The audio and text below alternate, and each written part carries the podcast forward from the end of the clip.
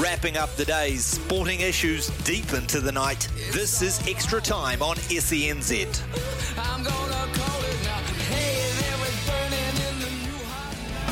Wow, she walks slow across a young man's. It is one minute after seven, one and a half minutes after seven. What a wonderful way to start seven o'clock. I've got to be fair. Love my Pearl Jam. Brilliant, Ben Francis. Brilliant, mate. You've made my night. You've picked me up already. Um, hard to believe that album 10 is 30 odd years old. Remarkable. One of my favourites, though. One of the great debut albums of all time. There's always the danger when you come up with an album that good first up. How do you better it? How do you continue the evolutionary process? And uh, not an easy thing to do. U2 have always somehow found a way of doing it. To be fair, I thought Verses, which was the second Pearl Jam album, was excellent as well. Um, some other really good first up albums. You've got um, Counting Crows, August, and everything after. I think they struggled to match that first album. Yeah, I would agree with that. Definitely agree with that. Yeah. Any others that you can think of? In terms of opening albums, oh, it's really hard because I'd say 10, 10 would be my favourite, and I so I don't really don't really consider anything else. Yeah, now Guns N' Roses, I mean, uh, Appetite for Destruction, one of the biggest debut selling albums in history, and I think they did pretty well. GNR Lives came out, which was, yeah, which was actually a recording of a lot of songs they'd already done, and then of course you had Illusions 1 and 2, and um, completely different sound, but November Rain, I mean, just some wonderful, wonderful songs on those two albums. Have you been watching the FIFA Football World Cup, Ben? Yeah, I've, yeah, I've been keeping up with it. It's didn't see some of those results coming up overnight. I I must admit, for the first time in a while, I was quite tempted to do a couple of bets, and boy, I'm glad I didn't. Yeah, no, I keep saying to mate, Las Vegas was not built on winners. Be careful, be careful when it comes to sports betting. Yeah, some fascinating results. Costa Rica, now this is the team that beat New Zealand controversially, or maybe we saw it controversially, and got to the World Cup. They were absolutely belted, well and truly, um, in their first game by Spain. Japan had come off beating Germany. Nobody expected Costa Rica really to fare too well against Japan, yet they came away with the 1 0 victory. Then you look at the African nations and North Africa. And for a long time, we've been waiting for the African nations to step up and do something at a FIFA Football World Cup. I think there are 50 odd countries in the continent of Africa. And everyone's been saying, hey, they're the sleeping giant. The African nations end up dominating world football. And at FIFA level, it just hasn't happened. You've had Senegal, you've had Cameroon, but beyond that, it's still been Europe and it's still been the South American countries that have ultimately ended up winning the tournament and sort of dominating quarterfinals onwards. Then we see Saudi Arabia get up and beat Germany. Uh, not beat Germany. Who did Saudi Arabia? Argentina, wasn't it? They ended up beating Argentina. And then Morocco beating Belgium. Now, Belgium for a long time have been the number one ranked football side in the world. 2 0, not 1 0, but 2 0 comprehensive. Belgium, I read, were sort of in two minds. They went out and didn't have the confidence to attack and went into their shell, and that probably ended up costing them. We had Croatia finalists at the last World Cup. Uh, beating Canada four goals to one, a very good Canadian side. That doesn't surprise me. Keep an eye on the Croatians. And then a must win or draw game for Germany. Spain dominating, dominating much of that match ended up being a one all draw. So, very shortly, we're going to bring you some highlights of all of those games, courtesy of our commentators here on SEN. Daniel McCarty is part of that commentary team as well out of SENZ. We'll also get some audio from different players and different managers. Now, tonight, if you do want to phone the program, telephone number is 0800 150 811. 0800 150 811. You can text us here too on 8833. Now, we will talk the Black Caps after 8 o'clock. We will talk Australian rugby with Peter Mears after 9. Look back on the Wallaby season. Look back on that come from behind victory over Wales on the weekend. And we'll then catch up with Dale Budge and we'll look back on Tuatara Baseball, the series played over the weekend against the Sydney Blue Sox. Now, um, if you work in a bank, how you get fringe benefits, probably better interest rates, you reckon? 100%. If you work in a bakery, you probably get free donuts. That sounds pretty. T- that sounds pretty good. I mean, if you, I'm just trying to think what other jobs have got really cool fringe benefits. Imagine if you work in the airlines, you probably get discounted airfares. Well, it's like anywhere. If you work in any kind of retailer, you'll probably get some form of discount. Well, see, I work on radio, therefore I can give a shout out to my kids, can't I? Sure. Over the weekend, I went up to Omaha to watch um, a surfing, a surf lifesaving carnival. They all compete for Muriwai, where I live. Um, my little man, Jaden, he was absolutely on fire, absolutely on fire in the under 10 category. Kid's a machine in the water. Teamed up with a, a, a lovely girl called Ruby, and they won their little relay. And then my daughter, Summer Rose, um, yeah, 11, um, wonderful athlete. And I sound like that over the top dad, but I'm not. I'm not that over the top dad. Have we got the Wayne Goldsmith stuff? I can grab it. grab the Wayne Goldsmith stuff because I'm just segueing here, but I want to play it again because I think parents need to listen to it all the time. I probably need to listen to it sometimes. Uh, but yeah, did remarkably well in the swim, remarkably well on the boards, and um, really, really proud of both kids. Um, but we're also smart enough to know that um, it can all change in two or three years, and these kids can be playing completely different sports. You've got it. Okay, so I thought I thought we just might play this because I don't know why we've come up with this now because everyone just needs to listen to this occasionally. My wife's just texted me say you're embarrassing the kids because I know they're listening in the car. But sometimes, you know, I can be the guy with the opinion and I cop a lot of abuse, but I think it's sometimes nice to humanize yourself, Ben. Let everybody actually know, you know, I actually do have kids. I'm actually a normal person. I'm not quite the rogue. I'm not quite the uh, agitator that sometimes I have a bit of a reputation for. There you go. Um, hey, so look, I'm going to play you this now anyway because I just think it's something for all parents to listen to if you're driving home. J- just take note of this because it's it's um, I think all parents sometimes with young kids or teenage kids just need to hear this um, when it comes to your kids and when it comes to sport and when it comes to the traits that are ultimately going to end up making your children, your child, successful in sport. So the question is around kids and talent. I want to throw up a model for you to think about, parents, is this. First of all, sad to say, for those of you that have got a really precocious talent, if you've got a superstar eight or nine year old, there is no such thing as an elite eight year old. A high performance 10 year old or a professional 11 year old. It doesn't happen. It just does. It's, it's not in my vocabulary. Please get it out of yours.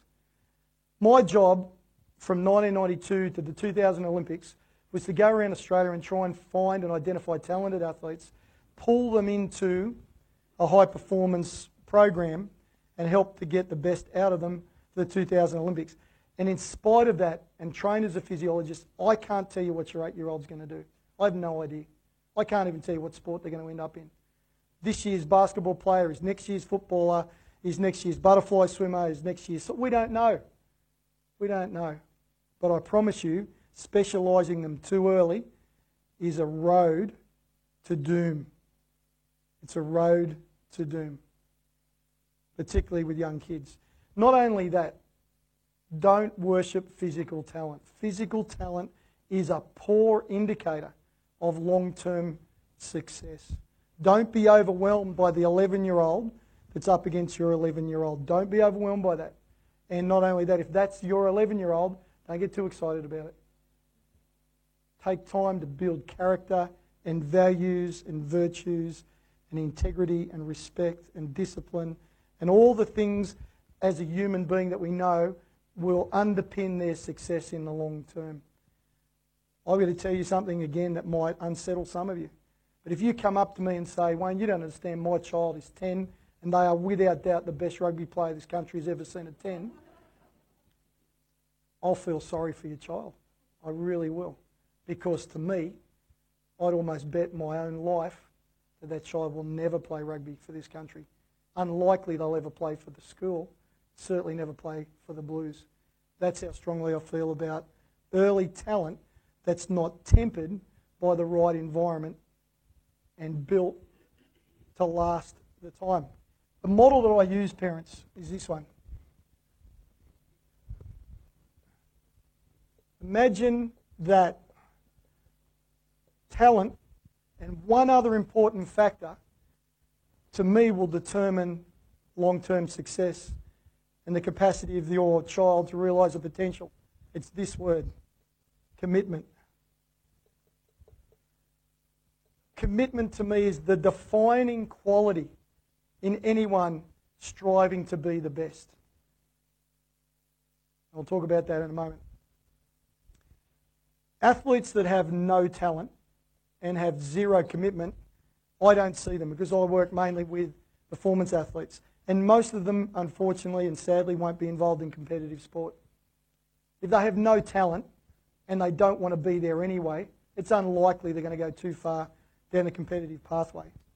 Up here, the super talent, the big, strong, powerful, agile, good decision maker, great problem solver, the really brilliant, physically gifted athlete who has outstanding, uncompromising commitment to do whatever it takes to be successful.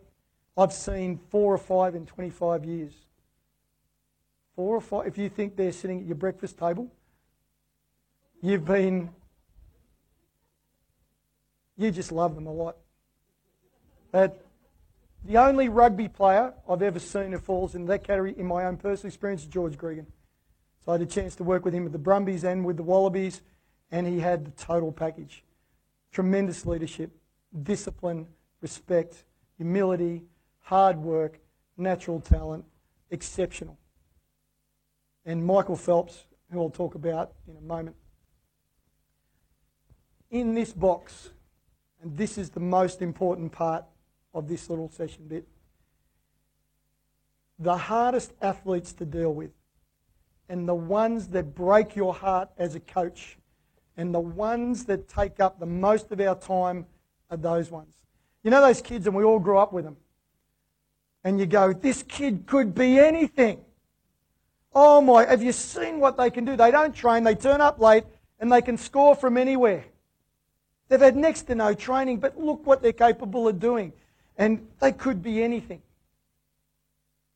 But then you see they turn up late, they're never wearing the right gear, they've never got a water bottle, they have no respect for anyone, they're giving cheek, they talk back all the way through. And you think, if we could change this, if we could turn them around, if only they trained like this little kid over here is always here and gives their heart and soul to their sport. If only they were like that, they could be anything. Parents, if you're dealing with one of those, sadly, the kids that people believe could be anything, in sporting terms, most of the time end up doing nothing. Those precocious talents who got there easy, who don't have an attitude of commitment and hard work and passion, and who just want to be there, rarely, rarely if ever, achieve the success that you think that they might.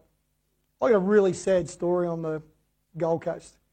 A mum that I know, three boys and the stories are identical. Super talent, 10, 11, 12 years of age, national champions, not even swimming at 15. The three boys, four years apart, exactly the same pattern. Big kids, strong kids, powerful kids, but undisciplined, poor attitude, disrespectful, late, bullies, no character, no value, no quality other than this great physical ability. And it happened with the oldest boy, and they didn't see it. And it happened with the second boy, and they still couldn't see it. And the third one has just given up swimming after winning four national titles. It's heartbreaking. It's heartbreaking to see it. Don't worship physical talent. Believe it or not, the majority of athletes I work with, even at professional level, are not untalented. They've got some talent, but they're just driven and passionate and committed. Yeah, keep saying it that um, the greatest ingredient you can have as an athlete is passion and desire. Uh, you've got to have some ability, uh, but you don't have to be the most talented kid. And I think passion and desire will get you a long way. And the only way you truly test passion and desire is adversity. Put them in an adverse situation. See how they react when things aren't going their way. See how they react when perhaps they're told off by the coach, or, or maybe the performance of that hope for didn't perhaps go the way um, that they thought they might on a particular given day or a particular competition. Maybe because you did too much training. Uh, maybe you just woke up and for flat or for whatever reason, and see how the athlete bounces back. I'm not sure how we ended up going down that path, Ben. I think it was I was playing that probably more for me probably playing that more for me, Ben. I've got my kids are just starting to get to that age group, and my daughter particularly very, very driven in her chosen sport. Um, my little guy's just getting there now. He's a couple of years younger, but you know, you're there on the weekend, you're there with a whole lot of parents. And at times, I think we can probably all get a little bit guilty of maybe living vicariously through our kids. Well, I'm not. I don't know that personally, with no zero kids to my name. But sound like a very passionate father. Yeah, but I think sometimes that can be a strength, and you've got to be careful it doesn't become a weakness too. Well, as long as you're not abusing officials. Oh, I don't do that. No, I mean the nice thing about things like Surf Lifesaving and most of the stuff at Junior, most of the officials are actually volunteers. So, you know, they're doing their best, aren't they? And it's very easy to throw the cheap shots. They're there helping, and you're not. Um, and you need to encourage officials. What what I do like about individual sports though is you don't tend to get the politics. You know, I was doing the baseball over the weekend, and one thing with baseball, we've got a young player, um, Wyatt, Hoff, uh, Wyatt Hoffman, whose father is in the Major League Hall of Fame for baseball one of the great finishers, Trevor Hoffman, uh, San Diego Padres, retired his number. He's in Cooperstown. But there's no nepotism. Your son is good. He's out here playing. He's playing in the minor leagues. And see, in a sport like baseball, everything is just measured in pure statistics. And that's what they use across the board. Okay, you might get some better coaching at a young age because your father's got some contacts or your name might get you into something. But at the end of the day, baseball, you can't bluff your way through it. The statistics are there, which will tell you whether you're good or not, whether you deserve to get a an elevation to the next stage in your career or not. And that's what I also like about individual sports. You it's there for everybody to see. Where sometimes in team sports, and we've all seen it at a schoolboy level, particularly, certain teams, cricket teams, rugby teams, soccer teams, how often have you heard it, the coach's son? Or this person got in, they went to the maybe a school and there might be a little bit of a class structure in place. And so I do like those individual sports. You know, if you're good enough, nobody can deny you if you're going first, second, and third, if you're consistently in that top five, top six. When it comes to picking teams and stuff, the results are there.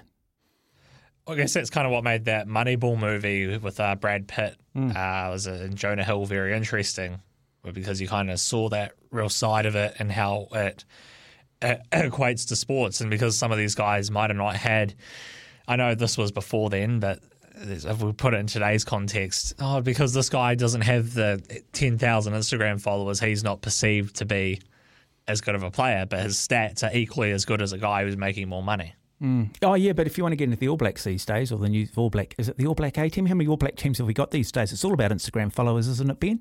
Yeah. Or are we just being a little bit facetious? Well, no, we we we've done some research. We've done some research, haven't we, on selections? We've got we we know some players have made A teams, and we go, why?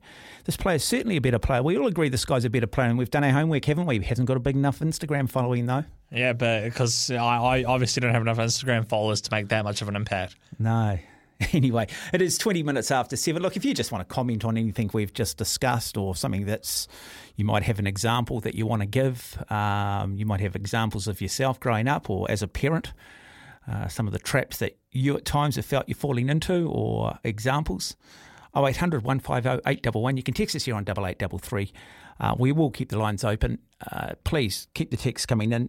We will come back and bring you some FIFA Football World Cup highlights next year on SENZ. Chris Cornell off the album Temple of the Dog. One of the great albums. Soundgarden, Pearl Jam, and the great Chris Cornell. Terrible loss. 25 minutes after 7, you're listening to SENZ. Right, last night, 11 o'clock, it kicked off. We had Japan, who had just had a victory over Germany, one goal to nil, playing Costa Rica, who'd been beaten badly by six goals against Spain. I think everybody expected Japan to win this, maybe not to the same degree as Spain did, but I felt everybody thought, yep, Japan would win this game. Didn't end up going that way. It was Costa Rica winning by one goal to nil.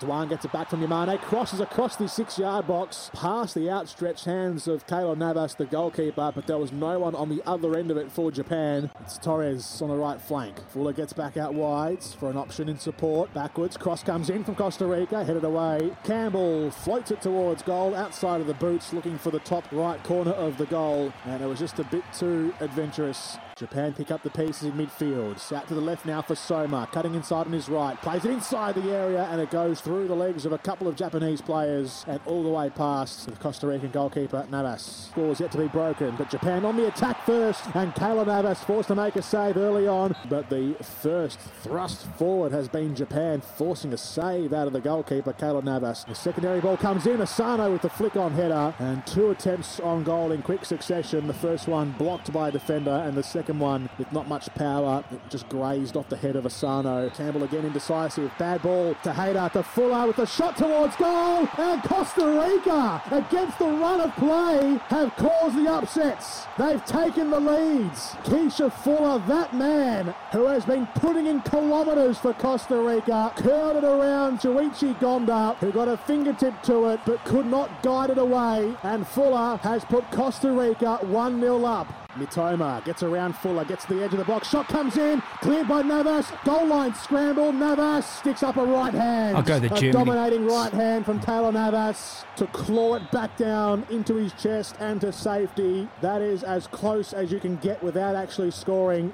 Yes, another stunning upset, really. Costa Rica beating Japan. Uh, Japan, uh, you know, quality side. Football is really, really big over there with the J League. And so, boy, tell you what that did do, though, that just took a little bit of pressure off Germany. Japan had a won that game.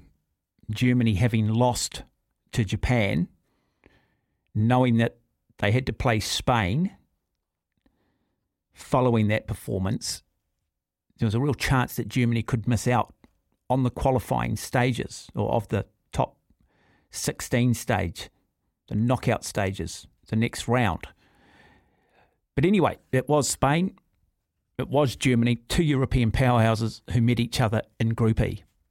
Spain now. Yeah, nice ball in behind. It's Dani Olmo, left hand edge of the area. Neuer's come out of his line. He's in terrible position. And Ferran Torres on the penalty spot with his left foot has skied it high as Neuer was getting back desperately. He still wasn't back, David, was he? That is a golden opportunity missed.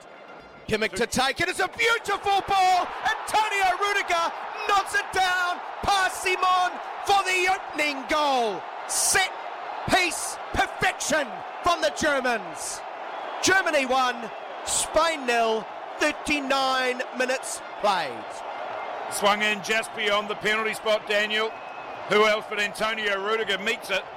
Checking for the offside, though. But I sense from first glance that this will be tight. Offside given, I think, isn't it? You might be right, David. Yes, indeed. Rudiger having strayed. Again, a shoulder and arm in it. It was a free header in the middle of the goal. Offside given. That goal will be wiped off. Here they go again. Jordi Alba's going to play a ball to the near post. Oh, what a finish! Morata! He has his critics. But they all should be bowing down to him now at the near post. He's lifted it with a dainty touch over the right shoulder of Manuel Neuer. Exquisite finish. Spain won, Germany nil. 62 minutes gone. Here's Musiala. Now popping up on the right hand side. Lovely footwork. Darts infield. Beats Jordi Alba. Alba's getting some help from Dani Olmo. Oh, both of them. Uh, see Musiala slipping behind. Lovely ball into the six yard box. Oh, but Rodri just able to put on, put off the new man, Niclas Fullkrug. Fullkrug. And it's gone out for a goal kick, I think. Fullkrug. Oh, here's a chance. Yeah, it's Suda Musiala and on goal and Unai Simon saves with his right shoulder from only 10 yards out. Ball still not away. Gnabry athletically chests it down and then smashes it on goal, but it's wide of goal. David Chote's got his hand up as if there should be an offside call there. There was not one. Klostermann. Klostermann wins possession. Ball played into Sane. Angling back in. He plays it into Fullkrug. It's going to find Fullkrug, who shoots into the top corner. Just his third international. But he's got his fingerprints all over this World Cup. A blistering strike by Simon, who could hardly see it. It's 1 1 in the 83rd minutes. He leaves his ball short though to Schlotterbeck, who's now out of position. Nico Williams off to the races, but boy oh boy, Leon Goretzka. How good a work is that from the midfielder getting back, muscling him up. pushing him off, getting the ball, playing it down the line, playing in Sane. He dribbles to the byline, chips it back towards Fullkrug on the six-yard box, and a desperate, desperate clearance. Hints of offside, perhaps. I'm not sure, David. I think Sane was onside. And with 60 seconds to go, Germany so close to stealing it at the very death. Yeah, very much a game of two halves. I was uh, following uh, the first half, and Spain seemed to have the majority of the possession. Germany came back. Uh, that draw was huge for Germany. Really, the way this now plays out is that Spain play Japan, Germany play Costa Rica. You'd expect the Germans, in all seriousness, to beat Costa Rica, even though Costa Rica beat Japan and Japan beat Germany. Um, and I would expect Spain to end up beating Japan, which means that should Spain and Germany should still end up getting through to the next round, getting out of group play. However, however, there have been some pretty big upsets so far in this FIFA World Cup, just showing the depth of football worldwide, just showing that any team on their day is capable. Any one player has the ability to write themselves into FIFA folklore and to create a real sense of nationalism. It's interesting, isn't it? We sort of love to talk up the Rugby World Cup and the Women's Rugby World Cup and the America's Cup, but really, you get on BBC World Service and you listen to a neutral view of the world, and then you see the fans in the stands and you see these countries, and it is just on another scale, isn't it? This World Cup, it is just at another level. Remarkable. We're going to take a break. When we come back, we will bring you a mouthwatering game between Belgium and Morocco. Belgium, for a long time in recent years, have been the number one side in the world. European powerhouse. Morocco, North African. A lot of people really don't give them much of a chance, don't have a great history in the big events at World Cups and African continental championships. But again, looked at what Costa Rica did to Japan, looked at what Saudi Arabia had done to Argentina, what Japan did to Germany, and thought, you know what? If we believe, we could possibly win this. We'll bring you the highlights of that game next year on SENZ. 23 minutes away from 8 o'clock, we will catch up with Andrew Ellis, former New Zealand cricketer, one day international and T20 specialist. The next ODI is to be held in Christchurch. Just keen to get a little bit of a, a sort of an update on Hagley Oval. Um, there was always a bit of discussion and controversy around Hagley Oval when the idea was sort of first tabled in regards to turning it into an international cricket ground with lights because Hagley Park is very much a park for everybody and it's such a big part of Christchurch. But I've got to say, I, I think it's, um, yeah, I think it's it's it's blended into nicely into um, into Hagley Park, and I think it has been, um, yeah, a real winner in terms of Test cricket and One Day cricket in Christchurch. Really, really cool venue. Uh, again, and then also just having a look at the Black Caps the makeup of this team and the performances so far against India. Clearly, the second one day international being rained out yesterday in Hamilton.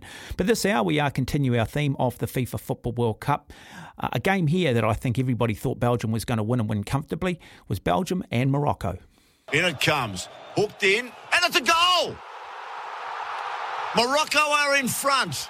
Who would have thought an amazing transformation in the game? Courtois I think, was blindsided by the mass of players just in front of him.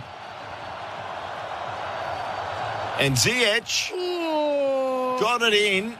That's going to be offside. I you think, think, it's going to be offside? I think they're going to call Sace. that offside. Now the referee's coming back onto the pitch, signalling he's viewed it, no goal. And in the meantime, it's going to be a a dead ball situation for Morocco on the left hand side. Here it comes in, looking at a beating oh. To the near post, and he's done it.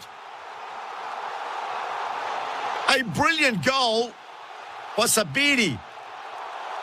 He's beaten Courtois on the near post, and Morocco, in some ways, deserved the lead. And maybe this is a false dawn in some ways. Maybe the window has been shut on any World Cup aspirations for what has seemed to have been the golden generation of Belgium football because some of the stars have gone missing in this encounter. And there comes Morocco for a chance to maybe even steal a second. Ziyech sends it back. They've got the second. What a goal. They what have got goal. the second. And Aboukhlal has put the nail in the Belgium coffin and maybe in the coffin for their World Cup. And maybe Belgium are heading back to Brussels because on this form, they are struggling. And their third game, there's no guarantee that they can get a result. This has been an impressive performance by Morocco. And Aboukhlal puts away the second. And it's now Belgium nil, Morocco two. Yeah, unbelievable result. They've said for a long time that the African nations have been the sleeping giant. We're yet to see them really wake at a World Cup. As I said earlier, we've had Senegal, we've had Cameroon, but no one really been consistent. Now we've had Saudi Arabia. Iran are playing quite well. Morocco. Ben. I I know a few of those Moroccan players. I used to have an old flatmate who was from Morocco, and we used to talk quite a bit of football. So I feel a, a somewhat a little bit educated on Moroccan football. But the one thing which I found quite interesting post game was Kevin De Bruyne's comments. I don't know if you heard them, but he pretty much said that he pretty much conceded that the golden generation for Belgium is over. He said we missed our window. He said we're too old now, and it seems like that's almost caused a bit of friction in the camp because of course their uh, their manager uh, Martinez was asked about it after the game, and he of course is denying it. And I think a couple of the other players were asked about it as well, and they're saying no, it's not the case. You know, we're still Yeah, capable. I, I, I, I think it was their manager saying, look, you know, we, we were just too defensive. We've got to play attacking. We were just in two minds. And I think that sometimes happens when you play a country that perhaps doesn't come with the same reputation. How often do you see great tennis matches between the number one and two seeds, number one and 10 seeds in tennis, and yet often the number one or the top five, top 10 seeds are actually knocked out by the 100th seed players or those that have qualified. And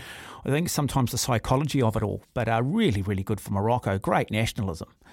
Um, right, let's go on to Croatia taking on Canada. This is good. This is a very, very good Canadian team. Um, but they're coming up against Croatia, who made the World Cup final. Uh, was it four years ago? I keep it was different, just with COVID. I forget now if it's four or five years because so many things have been, you know, skipped a year, like the Tokyo Olympics. But it was only four years ago, wasn't it? France, the defending World Cup champions, of course. So the might of Croatia taking on Canada.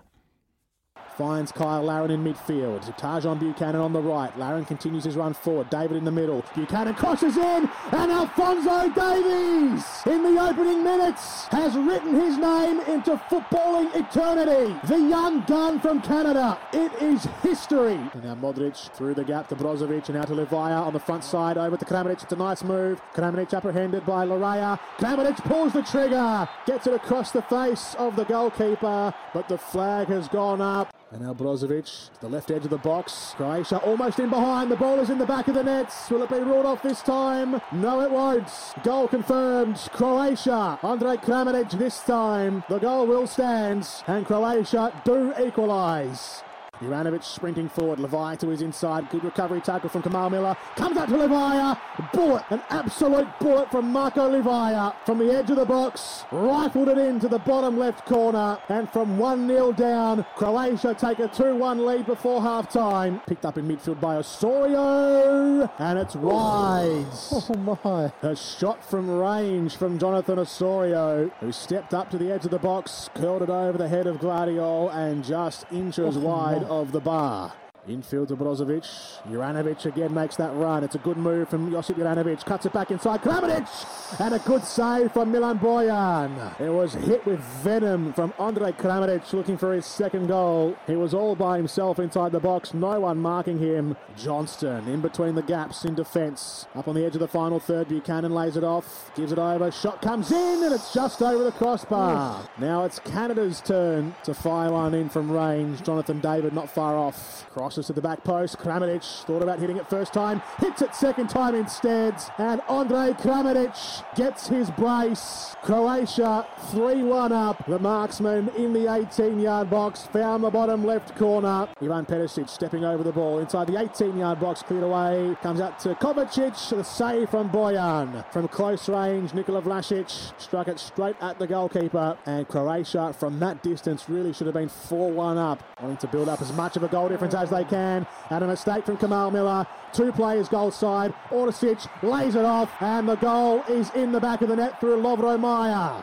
Four goals for Croatia, asserting their dominance on this World Cup for the first time. Yes, indeed. Really good performance from Croatia. Another one of those dark horse teams. There'll be a lot of media coverage clearly on Argentina. Always a lot of England, uh, coverage on England, and they always tend to, yeah, um, fail. However, you know, semi finalists at the last FIFA Football World Cup and also finalists of the European Cup uh, under Gareth Southgate. They've got a big game coming up against Wales. They should beat Wales and they should beat Wales comfortably. Um, but if they play like they played against the United States and Wales get a sniff, or England maybe play a little bit like Belgium did against Morocco, uh, it wouldn't surprise you if England somehow found a way to draw that game or found a way to lose that game. Uh, we'll take a break, and when we come back, we'll go inside that England camp, we'll go inside the Welsh camp.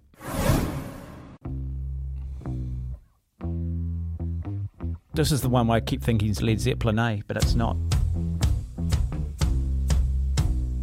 Oh no, okay, yep, I'm with you. I'm with you. Nine minutes. Nine minutes. It's got a boy. It's got a Led Zeppelin start to it though. Nine minutes away from eight o'clock. England Wednesday morning, New Zealand time, eight o'clock. So a good time for New Zealanders to watch. And I know a lot of New Zealanders do support the England football team. Not many support the English rugby team. They take on Wales. Um, this should be an absolute beauty. Wales, well, like the Irish, like the Scottish, they hate the English, um, and they'd love to beat them at, I guess, their game. Marcus Rashford out of the England squad. We've got some audio of him, I guess, reflecting on that performance against the United States and looking forward to this Welsh game. As as players, we always want to play our best football, but it's it's not possible. you can't always play play your best football, um, and you have to learn to win games when you're not playing well because um, like I said, it's it's unrealistic to think that you you're going to play, you're going to be the best team or you're going to be the best individual on the pitch every single game. Um, so you know we we obviously we're, not happy with the way that we performed in the last game.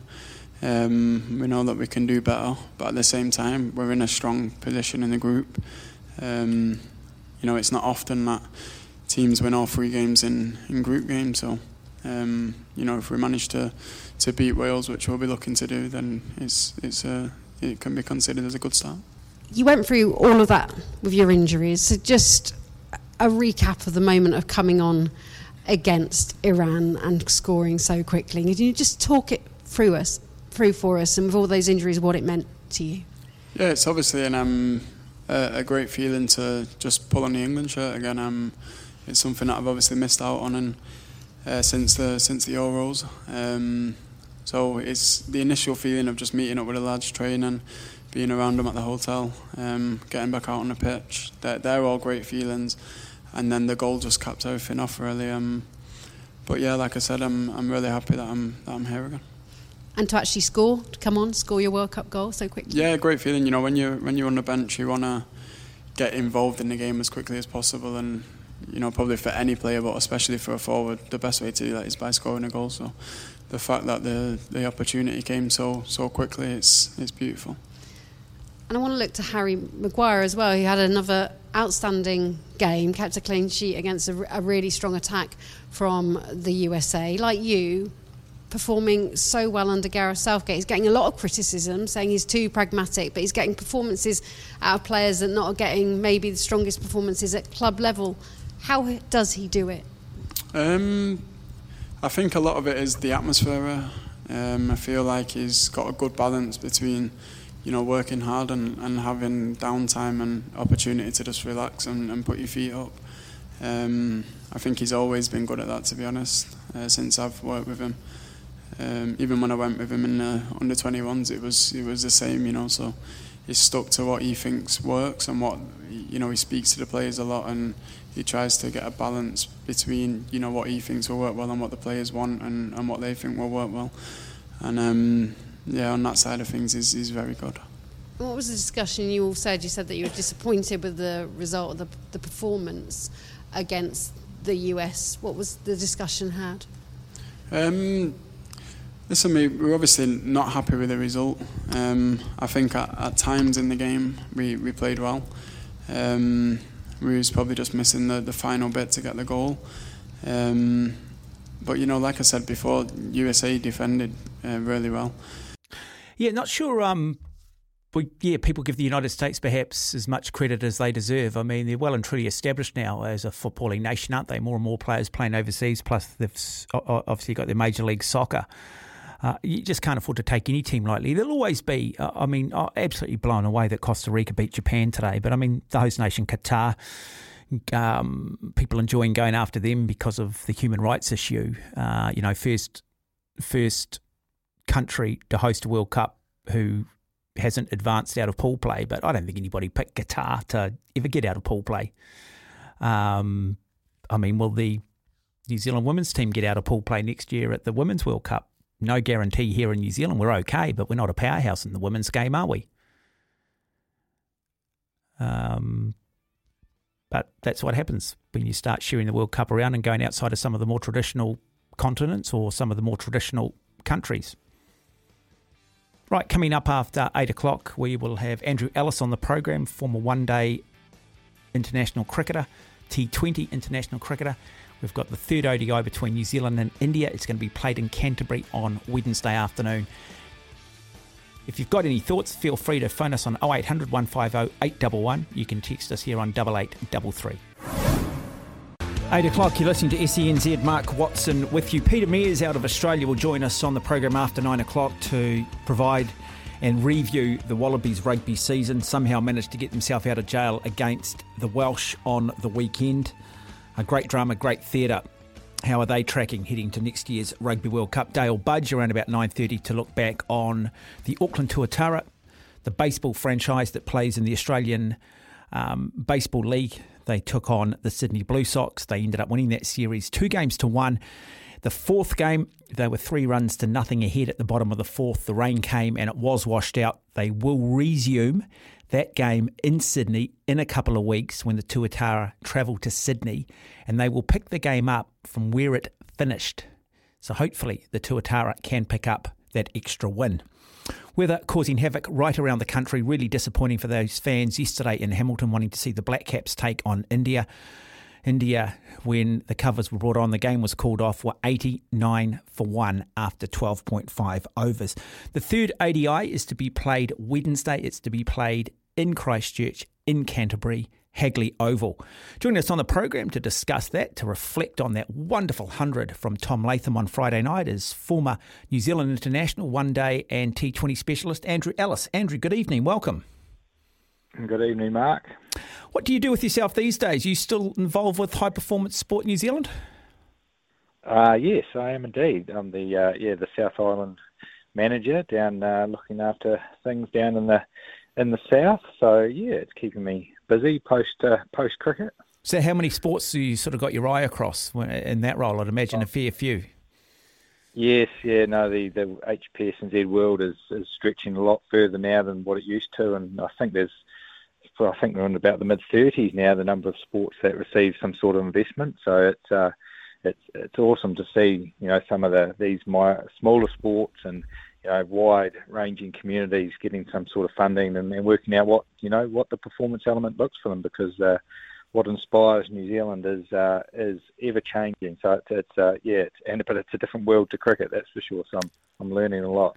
Yeah, look, I imagine you are. It, it is interesting, isn't it, that you know we've only got a small population, and therefore we just don't have size, and that's always going to make it difficult from a financial point of view. But I think with the advent of Sky Television and so many sports now being beamed into our living room, kids now get the opportunity to watch a lot more different sports and they get to see the pathways, they get to see what the pinnacle events are. And it does put a lot of pressure on those more traditional sports like cricket, rugby, netball, rugby league, who've probably had it their own way for a long time.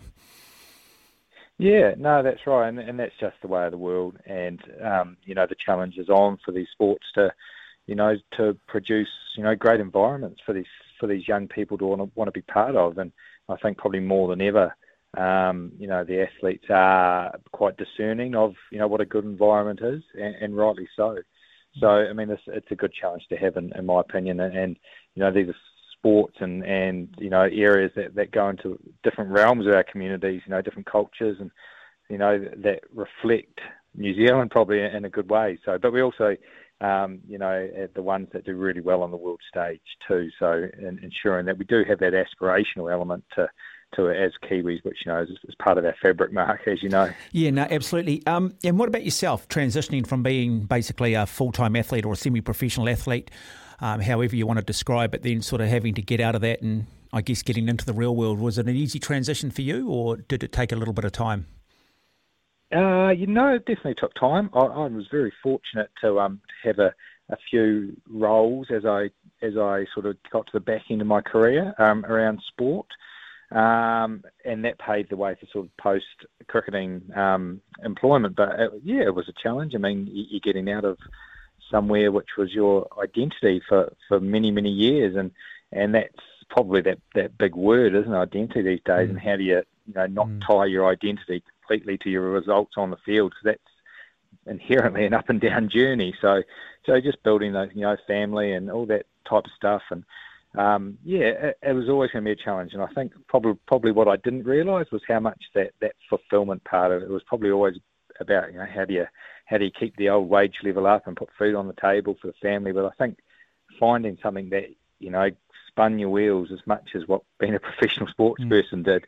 That was probably the biggest challenge. And how do you fill that gap that provided so much, you know, so unique for so many years? Yeah, I think cyclist Rushlee Buchanan summed it up best in a news article because I was sort of trying to put my finger on it and what is it, what makes it tough. Um, and she said, Is my life ever going to be as exciting as it has been? And I thought that was a really nice way of putting it because as an athlete, as a young person, yeah. traveling yeah. the world, you don't have a lot of responsibilities at the point in your life where you're happy no. about that. And life is yeah. exciting, isn't it? Oh, definitely, definitely. And, and I think the job you know the leaders, you know the coaches and the you know high performance directors is, is to to ensure that balance stays with the athletes throughout. And I think you know as I got to that back part of the career, you, you realise what actually was important. You know when you went home after the game and you you know been smoked for six or that last ball and lost the game, you know no one actually you know really cares. Everyone goes about their work and you know although you're gutted and and everything like that, which is natural. But you go home, your family's there, and you know the kids don't care, mm. and you know that perspective, uh, uh, you know, and you start to sort of reframe what's really important, and but you don't want to take you know when you're having a uh, when you're young and you're trying to make the best of yourself, you want to give everything you can. But mm. just ensure that you've got a, half an eye on what's coming up and, and what is really important in life. That the world keeps turning, the sun comes up the next day, even you know, despite how you do on the on the field. Yeah, I mean, your career, you were plagued by injury at times, and um, you know, uh, uh, but you ended up playing for your country and reaching the highest level in the sport. What experiences can you draw can you draw from that you can pass on to some of these athletes that you deal with or coaches? Yeah, yeah, no, I think it's definitely. I mean, you've got to have the, obviously the physiological tools and and you know the skill level, the talent is essential, but those soft skills. They, they, that, that's what separates the you know the average from the from the best. If I had a dollar for every supremely talented athlete that I played with, that you know was it was it out out of the game in their mid twenties, I probably wouldn't be working now, Mark. To be honest. Mm. So you know those soft skills, that you know the the work ethic, uh, the commitment, the planning. I think that's really important. You know, learning and those that the ones who are able to reflect on their performances um, really analyse and then get better and you know get that learning loop going. I think those are the ones that that really kick on, as opposed to the ones you just sort of float through and don't really, mm. you know, have any any planning, any structure to where they go mm. in any development. Mm. They're sort of really in the here and now. Hmm. So that's that's probably the biggest takeaway. I think that planning hmm. um, as a as a bedrock to, to wherever you want to get to. I always say adversity is a good thing because it, you often find out who mm. is truly passionate, who is who, who truly does have that desire um, when athletes face adversity because you've got two choices: you can give up, you can quit, or you can keep going. Yep.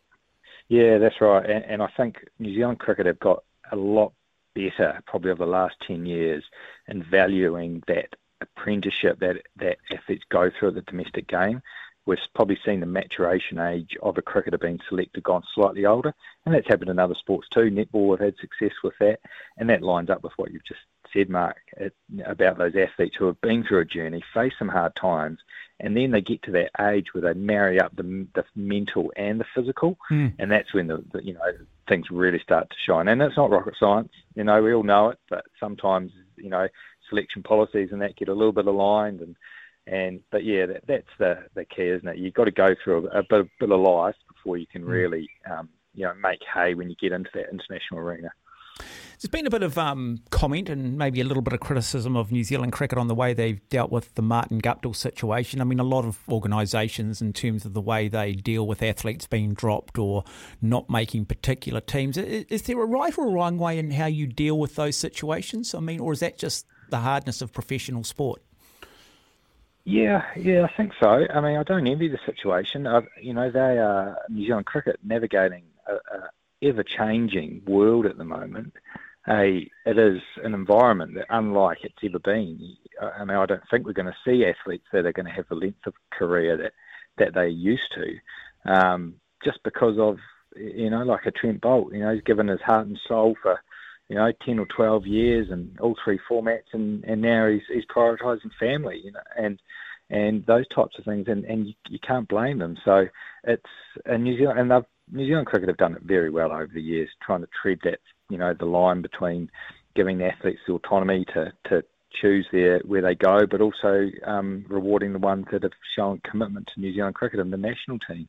Um, but we're not a big player in the world, you know. We can't just dictate to, to athletes. You know, we don't pay them as big as the Indians or the Australians or the English.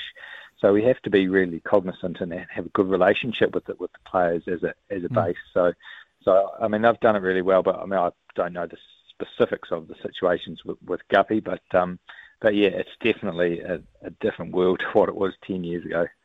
Where does he rank amongst the all-time greats of one-day cricket? Does he deserve to be in the discussion? If we were named greatest one-day side, you you know you look at the likes of the Astles, um, clearly the Ross Taylors, the Brendon McCullums. From a batting point of view, does Guptill part of the Yeah. discussion in terms of who opens at the top of the order?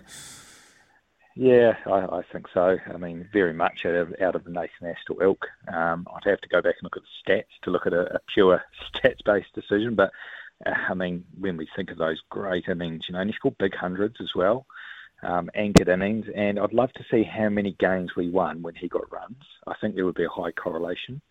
Um, so and fielding, you know, not to mention that fielding, he really owned that backward point area.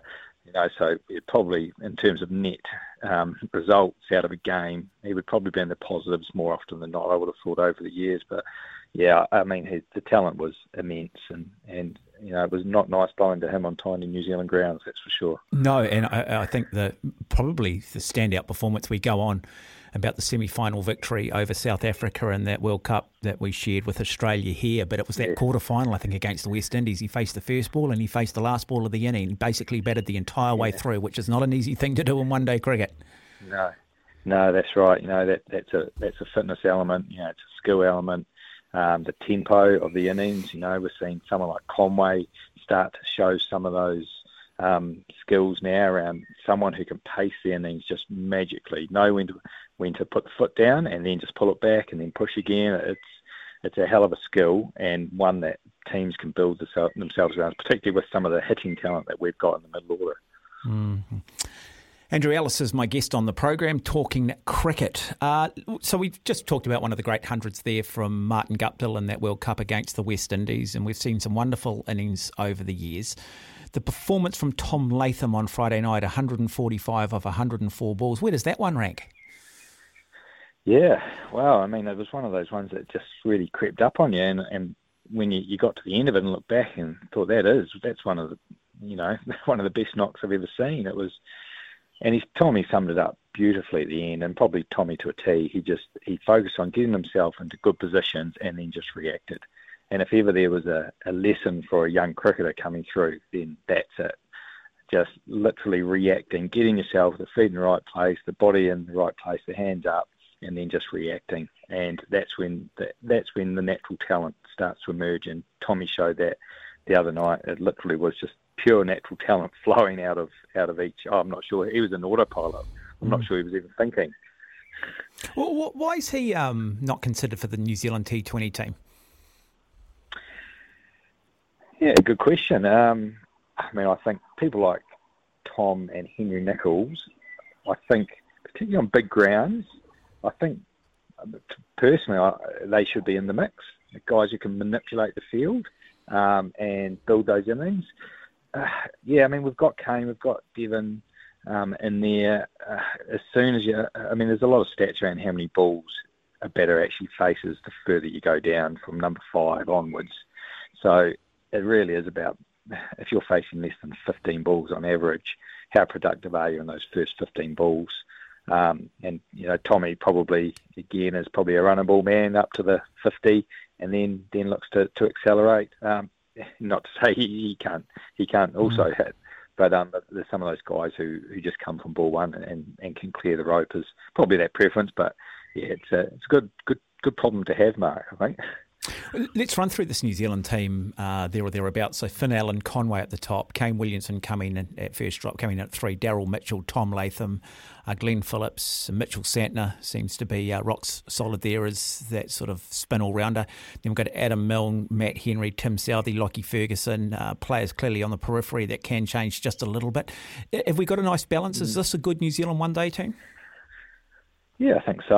I mean, how long has it been since we've had two genuine pace options in, in, in Adam Milne and Lockie Ferguson? Um, you know, that, that's a great thing to have, a great asset to have.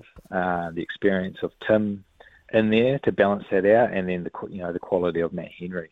He is you know, played with Henners for years, and he's he's just he's an X factor bowler. Um, it is a good balance maybe question marks on, on an attacking spinner there at times, and, and if we need that, but that's generally been New Zealand's method over the years, hasn't it, to attack with the seamers and, and mm. hold an end with the with the mm. spinners, and and Santner does does a really good job in terms of that economy rate. So, so yeah, it is. It's, it's generally what what area, what um, you know method they want to go with. So it is, it's a pretty good balance, but that pace attack, I think, is you know, with a bit more experience. And I think Adam Milne's still a young man in terms of experience. So hopefully, if he can keep the injuries at bay, he's got a lot of growth to come as well. I just want to get your thoughts too on Hagley Oval. I know when it was um, first tabled about turning it into an international cricket ground, Hagley Park, there was um, a lot of discussion around. A lot of people weren't in favour of it, but I think personally, I think it's been a great asset for the city of Christchurch. I think it's sort of hidden away nicely. It doesn't intrude on Hagley Park to any real degree. Um, what's the general sort of consensus in Christchurch? Are people proud of that ground now? Yes, uh, I think that's that's a pretty good summation of it, Mark. Um, all those there's the hypotheticals and um, the stuff that was trotted out during that time, and unfortunately, it cost the game of cricket a lot of money going through that environment court process. Um, and most people of reasonable, rational nature could see what the outcome was going to be, and that's been realised. a gem for the city, perfectly set in the context of Hagley Park. The lights have added another dimension. Again, all the all the the naysayers, you know, they're gone now.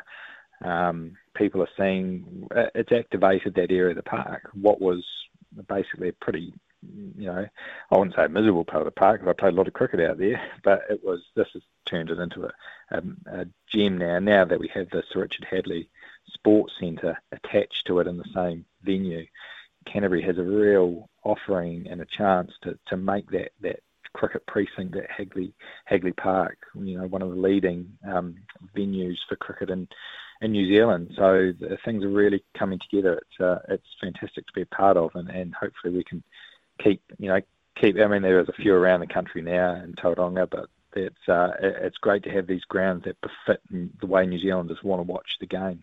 Yeah, looked great at the uh, Women's World Cup earlier in the year as well. It was a yeah, lovely, lovely um, backdrop for that World Cup. Uh, is it a wicket that traditionally um, is the same year in year out? I, I mean, describe the sort of the playing conditions, the batting conditions that you historically get at Hagley Oval. May, maybe uh, firstly from a one-day point of view, and then maybe at a Test match level. Yeah, there's definitely that that, that little bit more bounce that um, has characterised Hagley Oval. It's probably has slowed up a little bit of late, um, but you generally still get the ability to nick people off on a regular basis. Good bowlers will hit the splice, um, and good spinners will bounce the ball as well. Um, we haven't seen too many spin options employed at Hagley Oval, but that may come into the future. Uh, but yeah, just a little bit more balance is great. If you can get in on that on that wicket, you can score 360 as well. So if, if it is a good wicket, um, it can be really nice to bat on. But as a bowler, if you've got that quality, that bounce, and that pace, then you know you've got those opportunities as well to nick people off. Which you know how many times over the years have, have we gone into that full and straight mode in longer form cricket? Um, but Hagley doesn't really get to that. You're always always in with a chance. But yeah, there's it's a fantastic wicket when it when it keeps that bounce and the big boundaries, of course. Do you historically, if you win the toss, do you bat first or do you bat second? Um, I think in longer form cricket, they've definitely tended to leave a lot of grass on it, um, knowing that at the the middle couple of days will really um, flatten out into a nice wicket. Um, uh, if you didn't have that that first day as a challenging day, then you might end up with some docile mm. results. So you almost, I mean, we used to talk about at Hagley just getting to that 250, 260, um, just advancing the game knowing that, that we could either, you know, bowl teams out on the last day with spin through Todd Astle or, or pace through, you know, if we had Matt Henry playing. So, but, but advancing the game in the first innings was always the key. So if you could get 250, 260, um, you know, things were, things, you were in the game to start with. Mm. Uh, look, just finally, um, Andrew, and I do appreciate your time tonight. Uh, it's been a, a wonderful insight.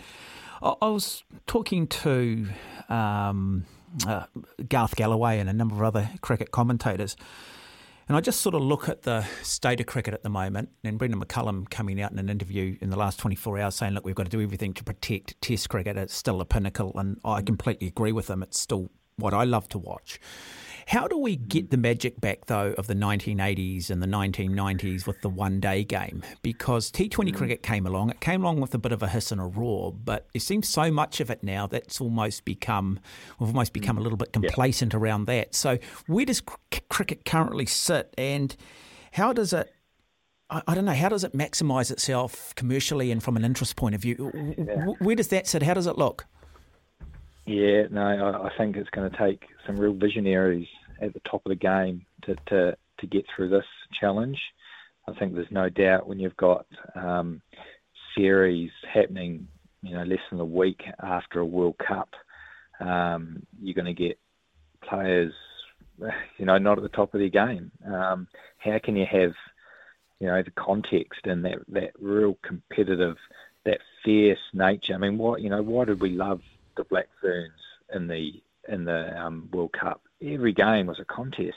Mm. You know, it was it was entertainment. You were on the edge of your seat, and that's what sport needs to be about. And that's why people love Test cricket because Test cricket maintains that. And I just, how can we, knowing that T20 is a big money spinner, but the longevity of a T20 game and in, in, in the public's mind is not there, but the great Test matches are. So how do we set ourselves up in a calendar and a context that can allow the pinnacle of the game to be? I mean, look at the the World Cup, the Football World Cup at the moment. Mm. It is it is protected. It's four years. Uh, everyone knows it's got heritage. It's got history. It doesn't get tinkered with too much yet, but it is you know, and the seasons. Each each country's got their season that they they play, and it's it's the window. That, and they know what they're going for. There's competition, and there's a real purpose to the athletes playing the sport. So, jeepers, yeah. How do you how do you navigate well, that with bilateral series and everything? Well, T20 cricket for me, it's great entertainment. We beat Australia. Hey, I'm happy for an hour, but I don't wake up the next day. I don't feel like there's any real sort of legacy attached to it. And I guess, yeah. you know, where Test cricket yeah. clearly does. You go back to Tasmania 2011 when we beat Australia over there. Yep. I'll still say our greatest achievement was the series win in 1985. Um, you know, two tests to one. Always remember that. Yeah. And it's like, how does the if you're going to have T20 cricket, how do you place greater importance on it? And if you can have one day cricket, how do you manufacture these series to have greater importance rather than just this? Yeah. It almost feels like a little bit like exhibition at the moment. That's right, yeah. And you know, is it too outlandish to to think that T20 cricket might just be played in franchises and have a World Cup every four years? Um, and there's no international T20 cricket played in between. Is that too much of an outlandish thought? The money men would probably say yes, um, but in terms of maintaining that integrity, you know, going to a probably more of a football model in that regard, people play for their clubs and then come together, you know, once every four years in the T20 context to play for a World Cup. Maybe that might segregate things, and then you know when you play for your country, you're playing Test cricket and you know perhaps ODIs.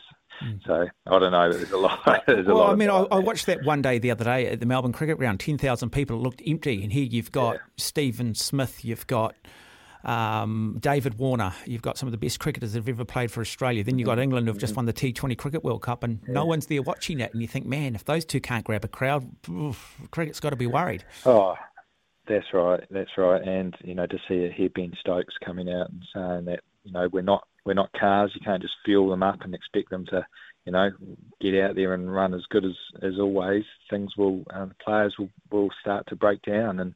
And we'll get a, a lesser product if we don't don't look after them and get the balance right. Uh, definitely one of the challenges um, for administrators coming up, I think. Andrew Ellis, been an absolute privilege and a pleasure. Really enjoyed chatting with you, mate. And um, look, all the very best um, in your current role with High Performance NZ. Thank you very much, Mark. Good to chat, mate. 25 minutes after 8, you're listening to SENZ, former one day international cricketer Andrew Ellis on the program. You might want to comment on that. 0800 150 811. What is the solution? How do we bring greater importance to T20 and one day cricket?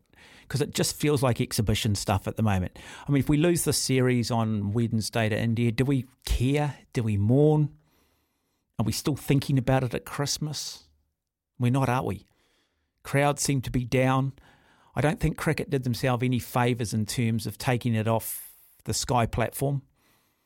I understand why they did do it. And that's nothing against Spark whatsoever. People just are creatures of habit. People are just not going to spend money on two separate platforms to watch their sport, almost a, out of a moral argument. 0800 150 811 is the number. We'll just get Graham to hold if you want to phone the program. Love to hear from you.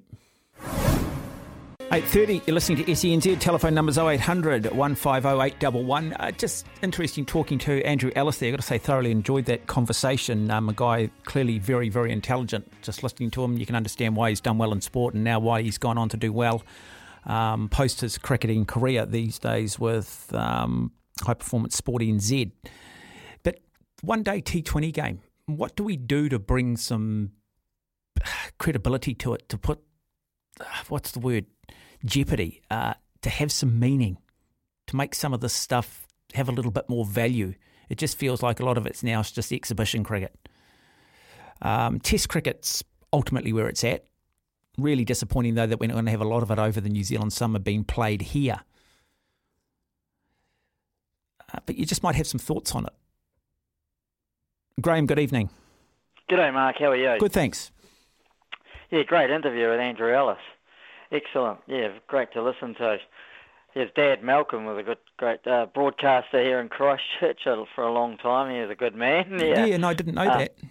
Yeah, yeah. He used to have the afternoon when they used to have the have Murray Deaker on the half, and then you go to the local show in the afternoon. Right. On Wellington Sure. did the same. But yeah, no, um, yeah, but on the cricket, um, yeah, it's the same thing. You know, without hammering, it's a bit like you know we talk about the Ranfurly Shield, NPC, Super Rugby. Cricket has a separate issues, but it has some of the same things that you know it's different, but but they're the same overlapping issues. You know, I think with T20, I mean what Andrew said is right. You know, I think I've got what he said right. That you know maybe it's time just to to say less of it.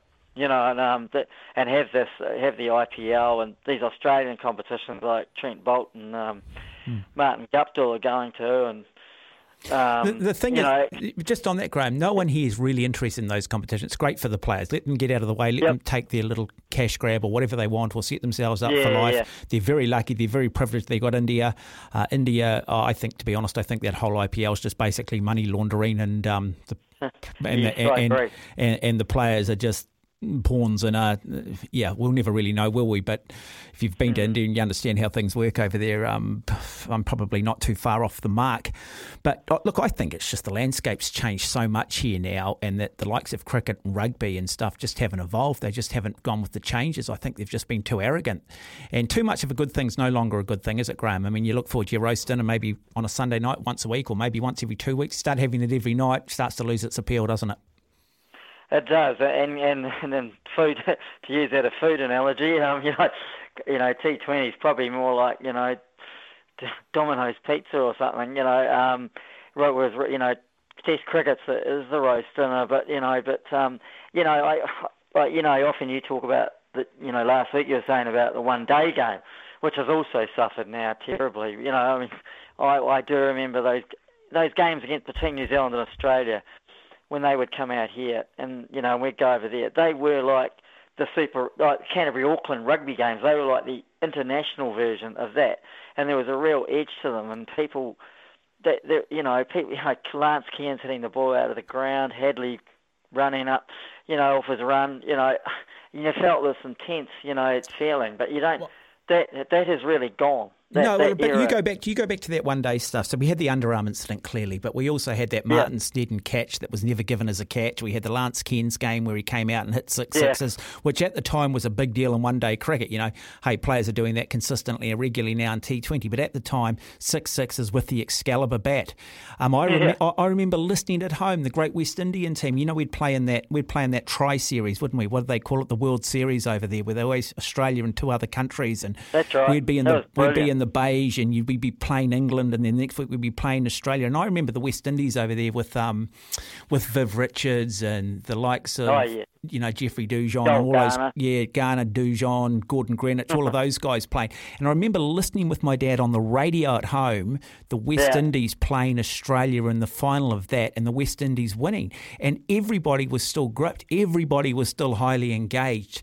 Um, the fact that the West Indies were going to beat Australia at home. Yeah, I think I think I might be corrected. I think that's when Kim Hughes, around the time he got the chop from the captaincy, and I think Border took over. Mm. I remember I think the West Indies were over there at that time. Yeah, and of course Border sort of helped resurrect cricket over there. Terry, But, Terry um, the great Terry Alderman. Always remember Terry Alderman. I remember him getting. Oh, I remember. Get. I, Oh, remember, I remember getting him. I remember him getting John Wright, first ball at a test at Eden Park, and the piece of commentary because I always love my commentary. And John Wright, he doesn't wait for the decision. John Wright, he's walking. Yeah. yeah, all right. Yeah, no, I, I vaguely remember that. Yeah, he didn't get many.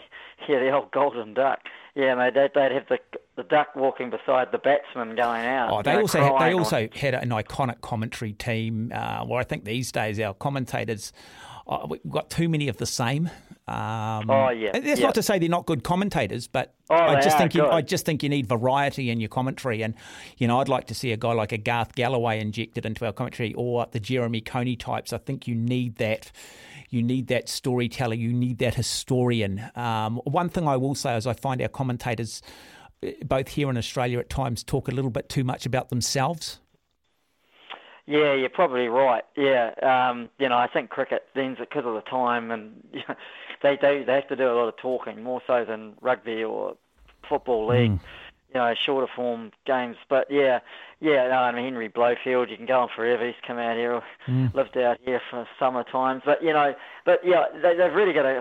I'd like to then see them go back to the drawing board. But you know, once again, you know, you, you think, well, will they ever do that? And you know, and what Andrew Ellis said is right. You know, we need, you know, Test cricket is the pinnacle. We, I think everybody knows that, but and you know, the crowds there, you know, hopefully they get good crowds next, or you know, next summer when we, we start again, or this summer coming. I mean, we, we've just Um, got but- we, but we, we've just had for too many years here the likes of the Sri Lankas and the Oh, Pakistans and, Bangladesh. and the Bangladeshis, and we need to have England in three. We need to have Australia in three. We need to have India in three. Uh, we need to have these sides. And I think one thing that's also hurt cricket is the fact that the West Indies are not the Test side that they once were.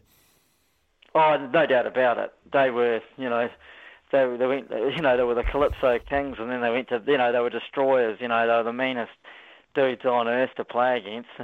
you know, they were, you know, I remember seeing them here at Lancaster Park. You know, Malcolm Marshall and those guys, and mm. Viv Richards could just smack the best bowlers. At, just mm. take them apart, you know. And um, yeah, they yeah, cricket really lost something with the. Demo- I think basketball took off over there, or I think you. Or, no, basketball's taken. Yeah, basketball's uh, had a big impact. But basketball's had a huge. really bas- but basketball's basketball. taken. Basketball's taken kids away. Look, it's happening here. Seriously, we haven't maybe seen the full effects of it yet. But in ten Oh, years' time, you, you know, you wonder where all the depth is, or where the player numbers are, and you'll find they all went across to basketball. Whether they continued later on, but basketball is huge. My son plays it. He comes home. He talks about LeBron James. I came home when I was growing up. I was talking about Richard Hadlee, John Wright, Bruce Edgar. I know. Yeah, no, you're right. I, you know, I work in a couple of schools, and uh, yeah, basketball kids that play soccer, rugby league, or whatever, netball, whatever, you know, uh, hockey.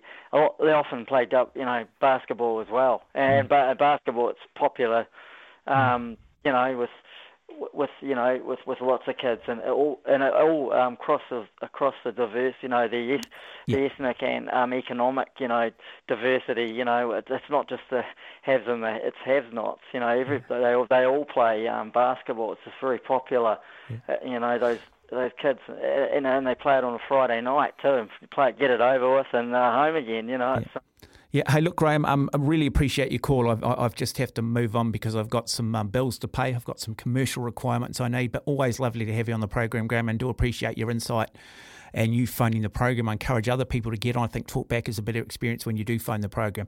But yes, basketball is coming in, and basketball is owning owning the sporting real estate amongst young kids. Man, real low cost of entry. Everybody gets their hand on the ball. Pretty simple to follow. And I'm not saying you can't, but certainly doesn't have the perception of concussion that goes with some of those other gladiatorial sports like league and rugby. Now it's now up to those traditional sports to somehow find a way to get those kids back. You've got to be in the limelight. And I'll say this with New Zealand cricket they made the mistake, I think, of taking the money and not realising the intangible damage they did by also losing a large part of their audience. It is 16 minutes away from nine. We'll keep you updated too on the World Softball Championships. So, New Zealand beaten badly yesterday, 7 0 by the United States. Ouch, that hurts at home too. They take on the defending world champions Argentina on Māori TV. Whakaata Māori, I think it is officially called these days. Just want to acknowledge Whakaata Māori too. They've picked up that secondary school space in terms of paying for the live streaming of major secondary school events. Um, and do it in a very different way to say what schoolboy rugby um, has been criticised for. And so, yeah, no, well done to in terms of encouraging secondary school kids and trying to get people off the couch. So well done that they've picked up the softball world championships as well. I can tell you at the bottom of the fifth, New Zealand lead by three runs to one. Three runs to one. New Zealand leading the current world champions Argentina. So a really good performance. Nice way to bounce back if they can get the job done here off the back of that poor performance against the United States yesterday. Uh, look, coming up after nine o'clock, Peter Mears out of Australia. He will give us his thoughts on the Wallabies season. How good was Dave Rennie? Where are the Wallabies in regards to them tracking for next year's Rugby World Cup? And of course, they pulled out a bit of a miracle to beat Wales, or Wales snatched defeat from the jaws of victory. Now, look, um, they've got. A, I've just picked up this list of nominations for the New Zealand Rugby Awards and they are going to be announced on Sky Sport 1 and Prime on Thursday, the 8th of November. That's the night I'm in Wellington for the Guns N' Roses concert. December. Sorry, December. Did I say November, Ben? Sorry, December. So in a couple of weeks. Oh, next week. So I'm in, I'm in uh, Wellington to watch Guns N' Roses. Looking forward to that. Uh, so they've got the New Zealand Rugby Referee of the Year. The nominees are Maggie Cogger for Auckland, Brendon Pickerill, and Ben O'Keeffe. Charles Munro Rugby Volunteer of the Year, Kathy Charles from Otago, Andrew Gemmell for Thames Valley, and Alan Granger from Waikato. New Zealand Rugby Age Grade Player of the Year, George Bell for Canterbury. Peter Lakai from Wellington had a good season, didn't he? Peyton Spencer for Auckland. The Ian Kirkpatrick Medal, this is for the Heartland Championship. Bryn, uh, sorry, uh, Sia Kakala, South Canterbury, Sam Parks from Ngati Porou, East Coast, and Semi Vodasisi from Whanganui. Duane Monkley medal. This is for the best player in ITM Cup or in the NPC. Bryn Gatland, North Harbour. Emoni Narawa, Bay of Plenty. Peter Lakai, Wellington. Uh, I'm still struggling with how Bryn Gatland gets nominated, but he did. Uh, maybe I just don't like Bryn Gatland. Why is that? Maybe I'm just being a bit harsh on him. Because he doesn't have enough Instagram followers, Watto. Get with the program. No, he's got the one. He's got lots. yeah, That's but not, not, but not, compared, not compared to Rieko Ioane, mate. Not compared to Rieko Ioane. But that's not a reason for not liking him. Yes, it is. Oh, okay. Okay, now maybe that's the reason why. Maybe that is the reason why. Right, we've got the uh, Fio uh, Fa'amausili medal. Luka Connor, Bay of Plenty, Maia Joseph Otago, and Charmaine Smith Northland. So that is the women's Farah Palmer Cup Player of the Year. ASB National Men's Coach of the Year, Leo Crowley, Wellington, Scott Robertson, Crusaders, Nigel Walsh, South Canterbury. ASB National Women's Coach of the Year, Leo uh, Blair Baxter, Canterbury, Alan Bunting, Chiefs, Manawa, and Blair Cross for Hawke's Bay. DHL, Super Rugby Pacific Player of the Year, Will Jordan Crusaders, Stephen Perofeta Blues, Ardie Savea Hurricanes. Yeah, I'm. Yeah, probably got to go Will Jordan there, don't you? Sky Super Rugby Aupiki Player of the Year, Women's Super Rugby, Luka Connor for the Chiefs, Liana Mika Ali Tu'u for the Blues, and uh, Joanna Ngan-Woo for the Hurricanes. The Tom French Memorial Māori Player of the Year, Ruahei Demant, Stacey Fluhler, TJ Perenara.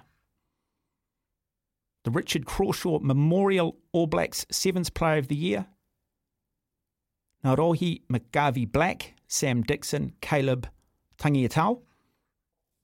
Blackfern Sevens Player of the Year, Michaela Blyde, Sarah Hirini, and Risi Pouri-Lane. Blackferns Player of the Year, Ruahei Demant, Teresa Fitzpatrick, Stacey Fluhler, Sarah Hirini. All Black Player of the Year, Jordie Barrett, Ardie Savea, Samisoni Taukei'aho, Sam Whitelock. Adidas National Men's Team of the Year, Crusaders, Ngati Porou East Coast, South Canterbury, Wellington. And Adidas National Team of the Year, Canterbury, Chiefs Manawa, and Hawke's Bay. So we might have a look at those nominees after 10 o'clock and maybe you could jump on the phone and give us your thoughts on 0800 150 811. You can text us here on 8833. Six minutes away from nine o'clock after nine o'clock, Peter Mears out of Australia to review the Australian international season. Thoughts on Dave Rennie. We will also catch up with Dale Budge around about 9.30 and review and reflect on a very good series by the Auckland Tuatara against the Auckland Blue Sox, against the Sydney Blue Sox in the Australian Baseball League. Updating the softball for you. So top of the sixth, it is New Zealand leading by three runs to one. Argentina batting, so six outs away if New Zealand can do it from winning a really important game against the current world champions. Three balls, two strikes, and that will be a walk. So there will be a runner on base with no outs. So not a good start to the top of the sixth for the Black Sox. Um, just trying to get an idea of what sort of crowd is in here for these World Championships. How much coverage are they getting in the paper? I mean, we've had a media who have been adamant on equity in and around the Women's Rugby World Cup and equity in sport. Uh, yet they seem to themselves have a prejudice towards sports like softball and I think at times other blue collar sports. Most successful New Zealand sports team of the men's softball team, seven world championships. Women have won six Rugby World Cups. Men have won the three. There's people like Jason Wynyard in the sport of axe chopping who have won a number of world championships. We'll see the double play from the Black Sox, safe at first, out at second, so one out. Couldn't quite get the double play though. Anyway, we'll continue the discussion coming up after nine o'clock here on SENZ. Nine o'clock, you're listening to SENZ. Mark Watson with you. Telephone numbers 0800 150 811. We're going to talk Australian rugby now. Bit of a recap on the Wallaby season. It started on July 2nd. They were they ended up beating England in the first test of the season by 30 points to 28. They would then go on and lose the next two tests to England, 25 points to 17, and then 21 points to 17. They'd bounce back three weeks later and beat Argentina at home, 41 points to 26. They would then lose to Argentina, then lose to South Africa. In fact, they would beat South Africa 25 17, then they would lose to South Africa by 24 points to 8. They should have beaten us, and really they did beat us in that first Bledisloe Cup game. However, it does go down as a 39 37 defeat. Then blown off the park at Eden Park, 40 points to 14.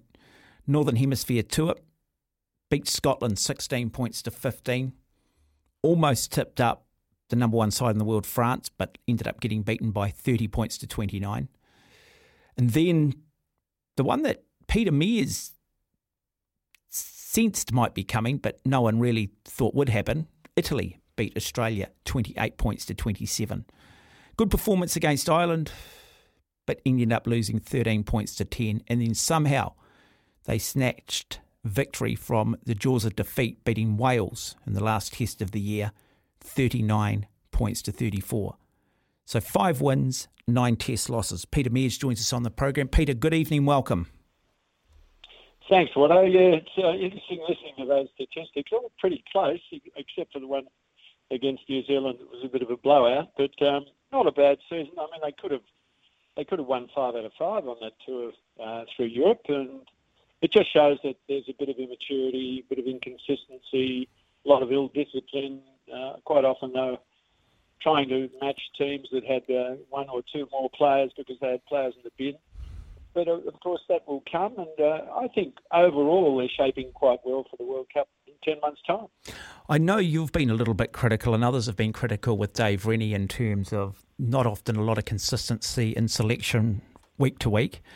But I guess one thing Australian rugby needs is depth, needs competition for places. Um, but in trying to achieve that, that might mean losing some tests. Uh, do you feel that there is um, some ration, rationale in that? I think that's what Rennie's plan was on the tour to give all the fringe players a go to see how they shape up with a view for the long term of uh, World Cup next year. And it, it didn't pay off. It backfired against Italy because they ran a second string side out against it. Italy. Uh, when you look at the record, 18 wins to Australia and no losses, you thought, well, you know, he's backing a fairly good favourite, but uh, he got beaten by a very good Italian side, I've got to say. It's the best I've ever seen Italy play, and their style of football was to be commended, much better than the usual 10 man game they used to play. They were really good. Mm. So, Dave Rennie, how was he uh, being received by the rugby public? Is he the reason why they're losing, or are people realistic to say, look, at the moment, as it has been probably for the last 10 years, there's just not the depth there? Um, and, you know, you, you, can only really, you've still got to have the talent. You, you can only play the cattle you've got. Yeah, I think people are realistic. The old timers, anyway, the young ones want instant gratification, of course, but um, that's not going to happen with Australian rugby because you know, we just don't have the numbers, we don't have the depth. But uh, I think he's been commendably uh, resolute and determined in his methods. And the, the ultimate test to me is what the players think. And you can tell from the interviews that they do that they just love playing for Rennie. They adore the way he prepares the team, the way he selects the team, and that's shown in the, the football they play on the park. I mean, that try they scored against France was as good a try as you'd see all season, I reckon.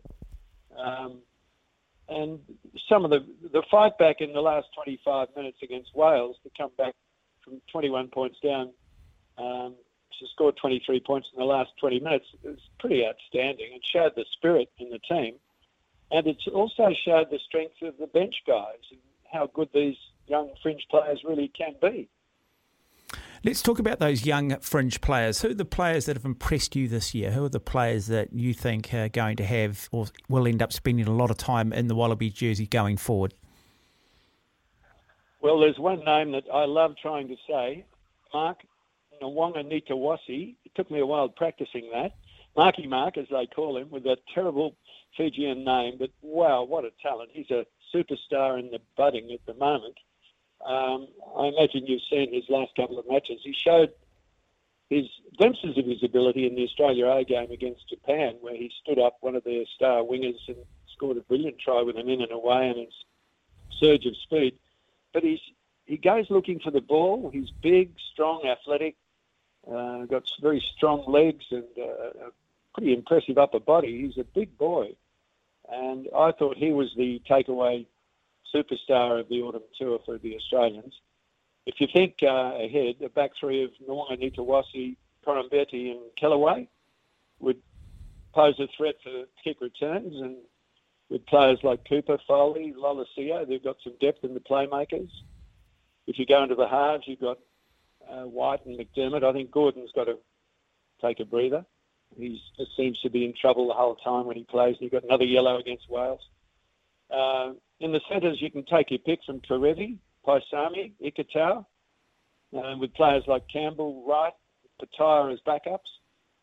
The pack is always a bit of a toss-up with Australia. It just seems to be, but it looks pretty solid with the experience of Slipper and Alalatoa. There's depth in the hookers with Porecki, Payne, Gar and Lonergan. And uh, the props, we've got uh, Robertson and Bell. In the back row, there's Hooper, Valetini, Samu, Gleeson, McReight. So there's plenty of strength there. The weakness is in discipline. The most cards of any tier one team in the last season, and that is a problem that Rennie's got to work on. Yeah, so okay, let's go back though. If the World Cup was to be held next month, who's your halfback first five combination? Nick White, and if if Quade Cooper was fit, I'd pick him every day. Uh, but if he wasn't fit, I'd pick Lolesio, the young one. I think he's just got talent that Bernard Foley's never going to have. I mean, Bernie's not bad; he's consistent, but uh, he just doesn't have the X factor. Midfield combination. Uh, Kerevi and Paisami would be my centres. Uh, on the wings, let me think. Uh, probably it's hard. I'm thinking, mate. That's all right. Um, no, I'll put you on the spot a little bit, Peter, but Coram, well, Koroibete's one for me. Oh, and Nawaqanitawase. I keep forgetting he's the U boy. So they're they're the two wingers for sure, and both of them are outstanding this last season. Pity that we didn't have Koroibete for the autumn tour, but he's a match winner every day of the week. Um, not a bad lineup, is it? no. Tani uh, Taniela Tupou, the Tongan Thor out of Sacred Heart College here in Auckland, where's he at at the moment? I sort of feel that. I don't know. Perhaps he's just got a little bit too full of himself. Um, not as fit as he could have been. Um, where does where- where's he sort of fit at the moment?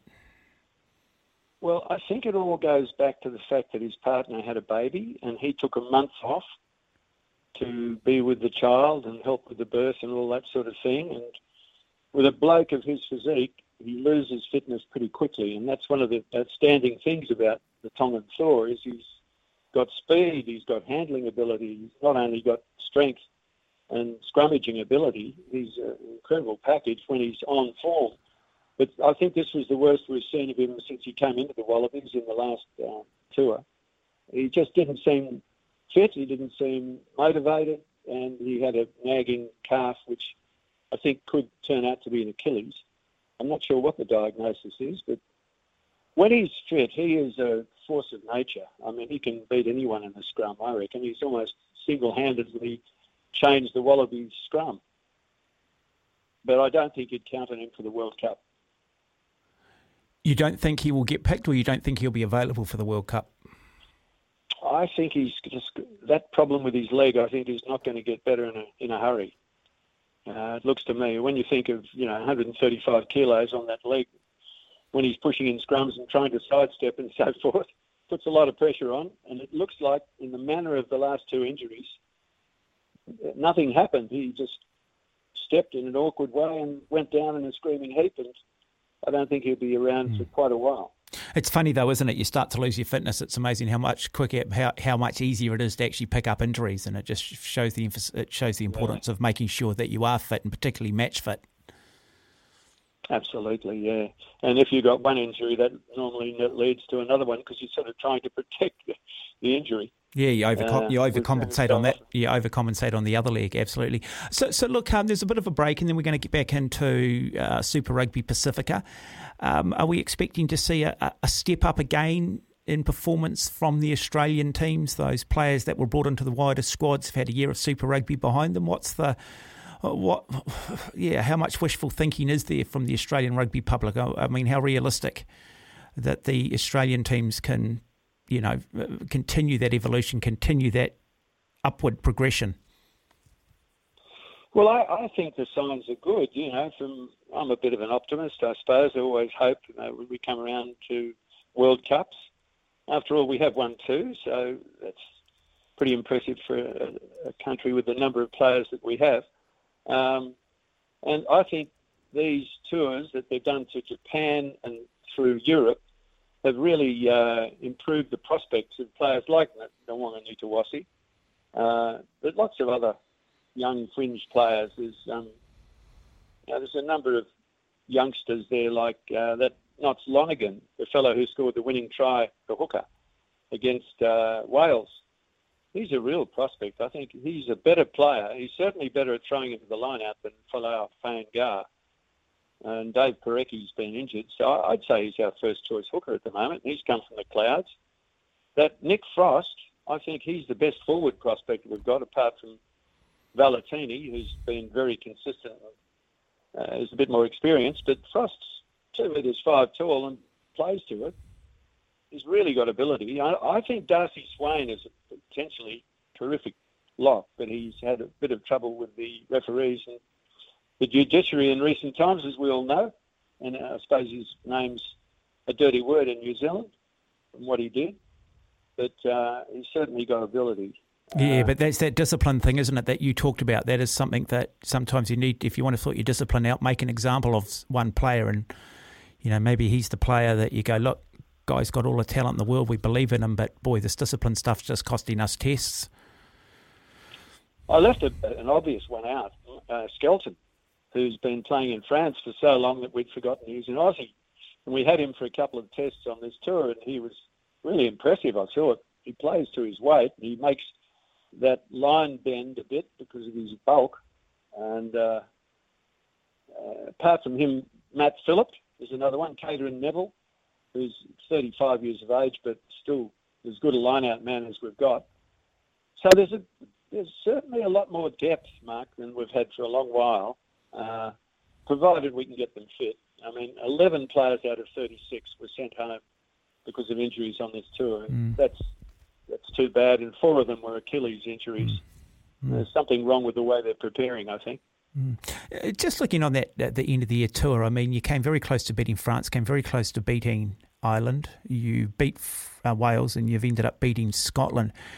It will be interesting, won't it? The Northern Hemisphere sides, they always get a little bit cocky when they get one up over the Southern Hemisphere sides, and they've probably had the measure of the Southern Hemisphere for the first time in history over the last sort of 12 to 18 months. But again, those Australian performances, All Blacks went okay, South Africa went well. It just demonstrates too that, you know, they say a week is a long time in politics, but the next nine months is going to be a long time in international rugby and how quickly things can turn around. Yeah, absolutely. What's going to happen to Eddie Jones, I wonder? Uh, Clive Woodward's given him a real spray and said that England rugby is at an all-time low.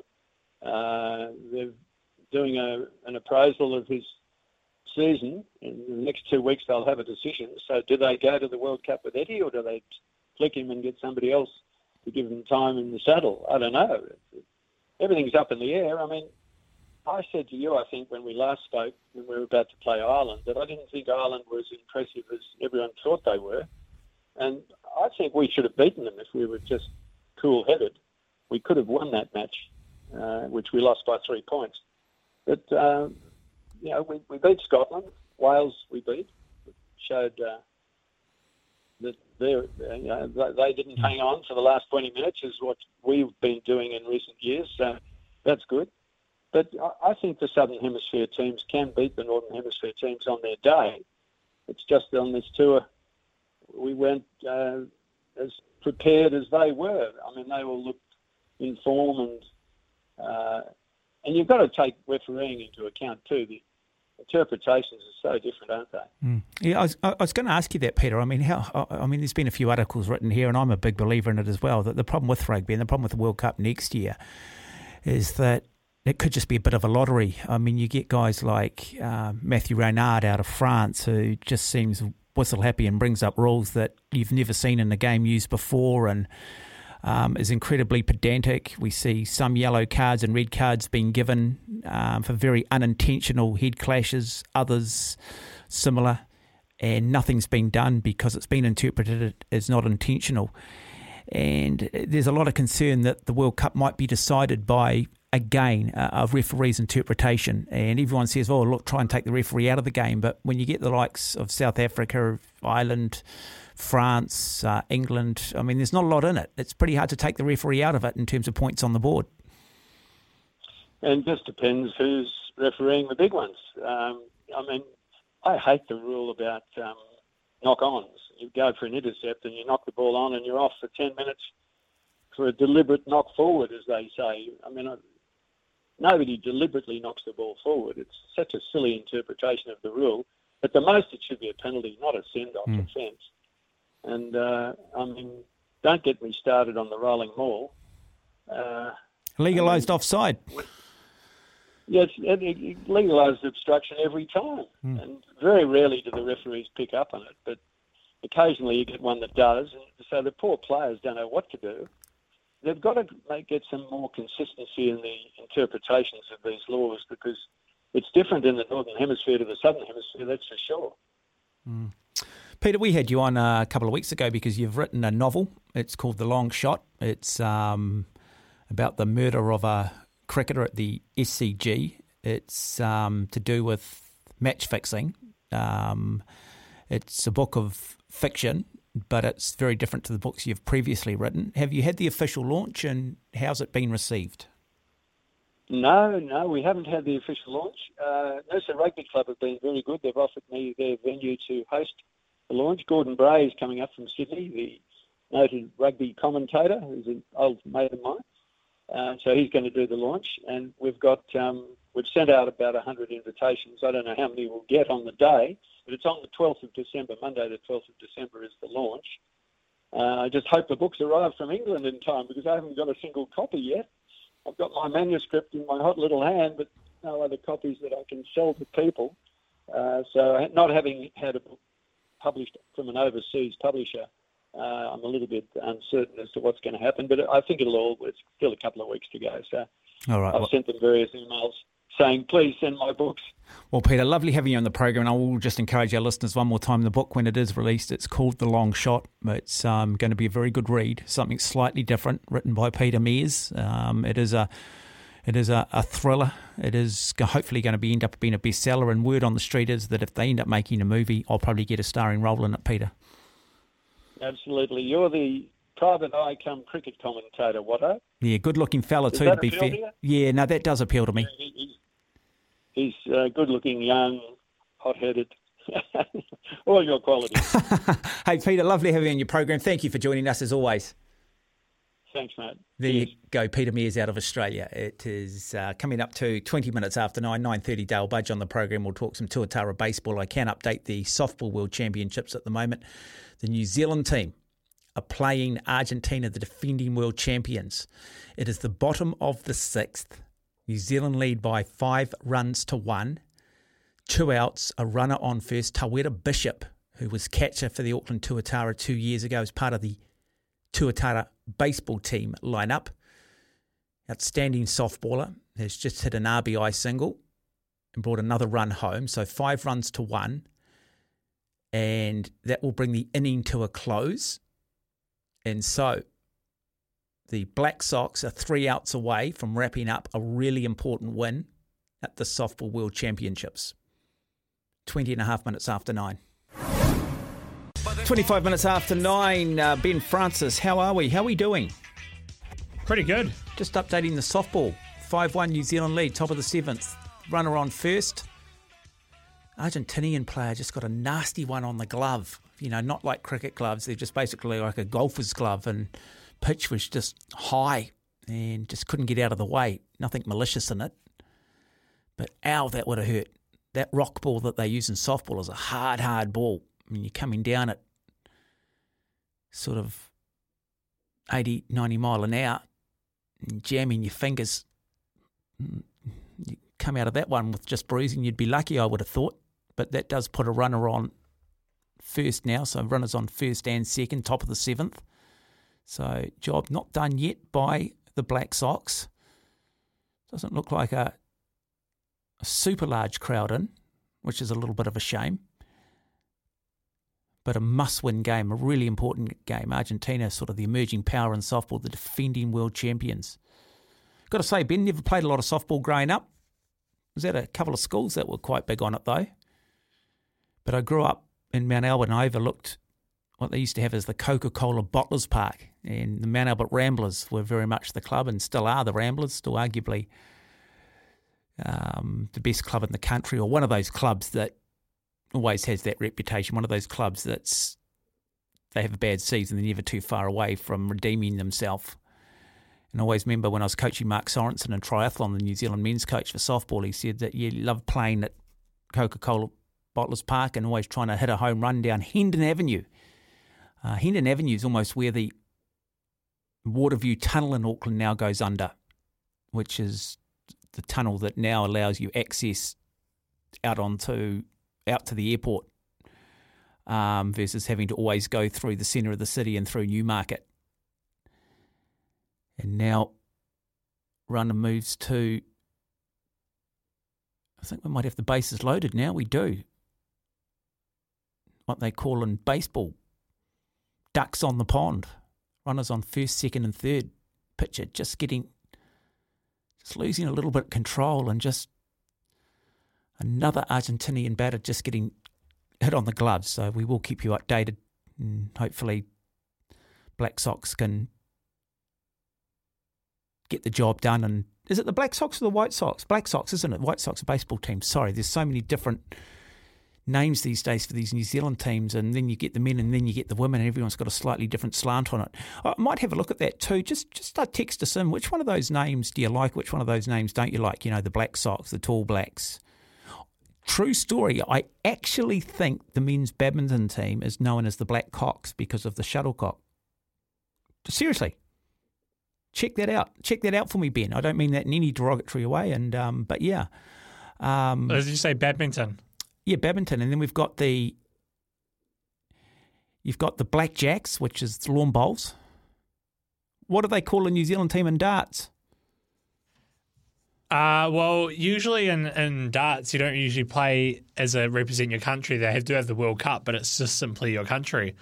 But I, I, I don't, they don't, don't, don't think they've got a nickname. Maybe that's a question I could pose to uh, Ben Robb tomorrow. Yeah, maybe you could. Um, what do we? So the hockey team are the Black Sticks for both the men's and the women's, aren't they? The Black Sticks, Black Caps for the cricket team. Which ones do you like? Which ones don't you like?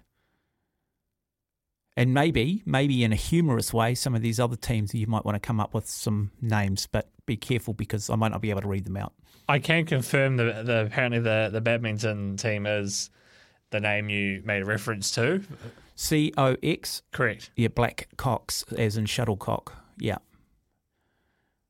Yeah, I'm not sure I'd want that as my name. I think all that does is open you up to a little bit of grief, doesn't it?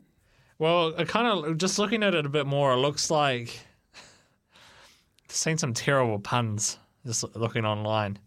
But uh, it looks like it was 2004 the name was chosen, but I don't know how long it actually stuck around for. Yeah. I think it was part of like a quirky marketing exercise, uh, but I don't know how long it actually lasted. Well, sometimes be careful what you wish for. It's a bit like I was doing some commentary over the weekend, and we're going to talk to him in one moment. Um, and I had Dale Budge joining me for the Tuatara commentary in an expert role, and I introduced him as Mr. Baseball. He said, "You can't call me Mr. Baseball. I hate that." So of course, I just continued to call him Mr. Baseball. Never tell someone, "Don't call me that," because you will get called that, won't you? I can tell you, Argentina have batted a run in, so it's now five-two. They've got runners on first and second, top of the seventh, no outs. So some work to be done by this New Zealand Black Sox team if they're to beat the world champions. It's not over just yet. We'll take a break. We'll come back. We'll talk baseball. 25 minutes away from 10, updating the Softball World Championships. The Black Sox still leading 5 2, three outs away from wrapping this game up against Argentina, the current world champions. They have made a pitching change. Veteran Peter Rona has come in for the Black Sox. Tawera Bishop, the Tuatara player, baseball player, is catching for the Black Sox. Wonderful athlete. And it is now baseball that we are going to talk. We are going to talk the Auckland Tuatara because we had the Sydney Blue Sox in Auckland over the weekend. It was the first home series for the Tuatara for this season. The first two series were away in Brisbane and in Canberra. To discuss the series over the weekend is Mr. Baseball. I know he loves that name, Dale Budge. Hi, Dale. Righto, I'm good. I don't like that name. Uh, How is Mr. Baseball anyway? Did you have a good weekend? Oh, I've had a reasonable weekend, yeah. Getting a lot of mate, uh, grief from my baseball mates about the uh, nickname that you've sort of given me. Well, you, the worst thing you can say is tell someone not to call you that, and then you end up getting called that, Dale. Hey, uh, Dale, we spoke we, we spoke last week, and we we and you, you're fairly um, positive in regards to the offence from the Tuatara, and the hitting had gone pretty well. We you felt, and I probably shared that sentiment that the pitching probably still had a little bit of work to go, and it was still a little bit of a work on. It wasn't quite there yet. We won the game Friday night 2 1. We were beaten up badly, six runs to one in the second game Saturday afternoon, bounced back and won the third game 4 2. And then Sunday, we're leading three runs to nothing, bottom of the fourth before the rain came and washed that game out. Based on that, based on what you saw, did you see an improvement in the pitching? How did you rate that Tuatara performance this week? Uh, yeah, good question. Good question, Mark. Um, I think the pitching may have taken a slight step forward. Uh, still, still a fair few things to work on, but Brooke Glogoski was good Friday night um, in, in his first outing. You can see that he's obviously going to be a, a pretty key weapon for the Tuatara in that rotation uh, as he as he builds up his innings strength. And I imagine he'll go a little bit further again in Perth on, on the weekend. Toru Mar- Murata was really good on Sunday. Uh, but in between here, I mean, Ben Thompson gave a, a reasonable start. A couple of little errors got punished badly, and um, some of the relievers a little bit shaky uh, at times, just not on the same page with the catcher. There obviously was a, couple of issues around catching over the weekend. But the bigger concern probably this week was the, the hitting, which had been going gangbusters in Brisbane and Canberra, and they just didn't hit um, over the weekend. Did enough to get the job done uh, on Friday night, really through creative managing more than anything else. Um, came up with the key hits I guess they needed on the Saturday night game. Uh, were awful, as you said, on, on the early game Saturday, and looked a little bit better back to where they had been on, on Sunday. So, not sure that the, the side took a step forward over the weekend. T- Two wins out of three, I guess you'd take in reasonable shape. I mean, what will happen with that washed out game is that they'll pick that up when they get to Sydney and just carry on for that extra inning in a bit. Um, so you'd like to think that with a three-run advantage, there you should be able to close that one out in Sydney and, and uh, perhaps pick up a, a third win for that series. So Dale, just on that. So as I said, it was rained off. I think we just had the one out uh, for the Tuatara, leading three runs, bottom of the fourth. So will they just play five inning, which constitutes a game, or will they play the full seven? Yeah. No, so what they'll do there is that, you know they'll complete the minimum five innings to, to register a game. Um, so the Friday night had been scheduled for a nine a, a nine inning game. What they'll now do is start at the same time at seven o'clock local time in Sydney, complete the game we started yesterday from the exact same position it was in, uh, and then play a seven inning game subsequent to that on the Friday night. There'll be two, inning, two seven inning games on the Saturday, which was always the schedule, and then a nine inning game on Sunday to finish that, that Sydney series. And that's always been locked in, is it? So everyone knows at the start of the season that how it go if halfway through a game is washed out. Yeah, this, look, it, it, it's it's not absolutely locked in. I mean, we can you try to complete the game. So, had Sydney not been flying out as early as they were on Sunday, perhaps we might have waited around. Though I had my doubts, given the amount of rain that's been around early in the week, whether the, the field would have dried out in time. Um, you know, if, if it was say a Friday night game that got washed out, you'd just try and slot in an extra game, game across the weekend. If, if the Tuatara had already played Sydney and Sydney, then we might be talking about a, just the, the game being shared, uh, points as such being split, or just being a 39 game regular season and going on percentages from that point on. Um, yeah, it, it sort of depends on where you're at the schedule. So they'll try and make this one up, but assuming there's no weather in Sydney, it shouldn't be a problem. Going to be a tough series in Sydney because their record, and we all agree on it. I think they now sit at what eight and two, or possibly eight and three, eight losses, three wins. Um, they're getting better though, aren't they? They showed here that those early season results are not a true reflection of how good they are, and they're only going to get better. And perhaps the turning point in their season did come on that Saturday afternoon against this Auckland side. Yeah, I think, I think so. I think the first two series results were maybe a little bit of an aberration. You know, I'd say are better than that. Having, having said that, their, game is, is very much built around their starters getting the job done. They don't have overpowering stuff. Had the Tuatara hit better through the series, it got to those starting pitches early, maybe there'd be a bit of a weak underbelly in that in that Sydney bullpen, and perhaps that's what I think that is essentially what Brisbane and Canberra were able to do those first two weeks. And that's a big advantage for those two sides because they found Sydney early, they've got the wins. It's now up to the Tuatara to try and close the gap, and you know, even if it ends up ultimately being three, um, you know, Brisbane took three, Canberra swept Sydney, so there's no advantage there for the Tuatara despite getting a reasonable series result there. So um, yeah, you're right. The, whoever comes up against them the second time through is going to probably find a, a, better Blue Sox outfit, and maybe they could do some teams a favour by knocking over the other teams in the in the, um, in the division. Mm. You, mentioned the likes of Murata, um, Kyle Glogoski um, on the mound for the Tuatara. Are we starting to now, after three series, get a sort of sense of who those starters will be in when we get into the later part of December uh, throughout the January series? Are we starting to yeah. know who's on and who's not, and who starts, who comes in in the relief role, who comes in in that closing role? Yeah, I think so, and and that has been a, a little bit of a challenge with this roster. There are guys that are capable of either starting or coming out of the bullpen. Uh, ben Thompson, young Kiwi, who's been pretty good through the first three weeks. I think he was really good out of the bullpen in Brisbane. Uh, did a reasonable job, albeit the short start got sort of rain interrupted and lost his way a little bit with the rain, which were very difficult conditions in Canberra. Then I thought he was reasonably good on on Saturday without a whole lot of run support or, um, you know, times the fielding was a little bit scratchy, uh, particularly the catching um, was a little bit scratchy. So he didn't get a whole lot of support. He, he wants to start, and I think he will give him every opportunity to, to prove himself as a starter. Um, I think Wing has, has looked the best of the Taiwanese pitchers as a starter, and I, I just get a feeling, and, and you know, I sort of wait to see what the roster looks like when uh, Mincy names it probably tomorrow.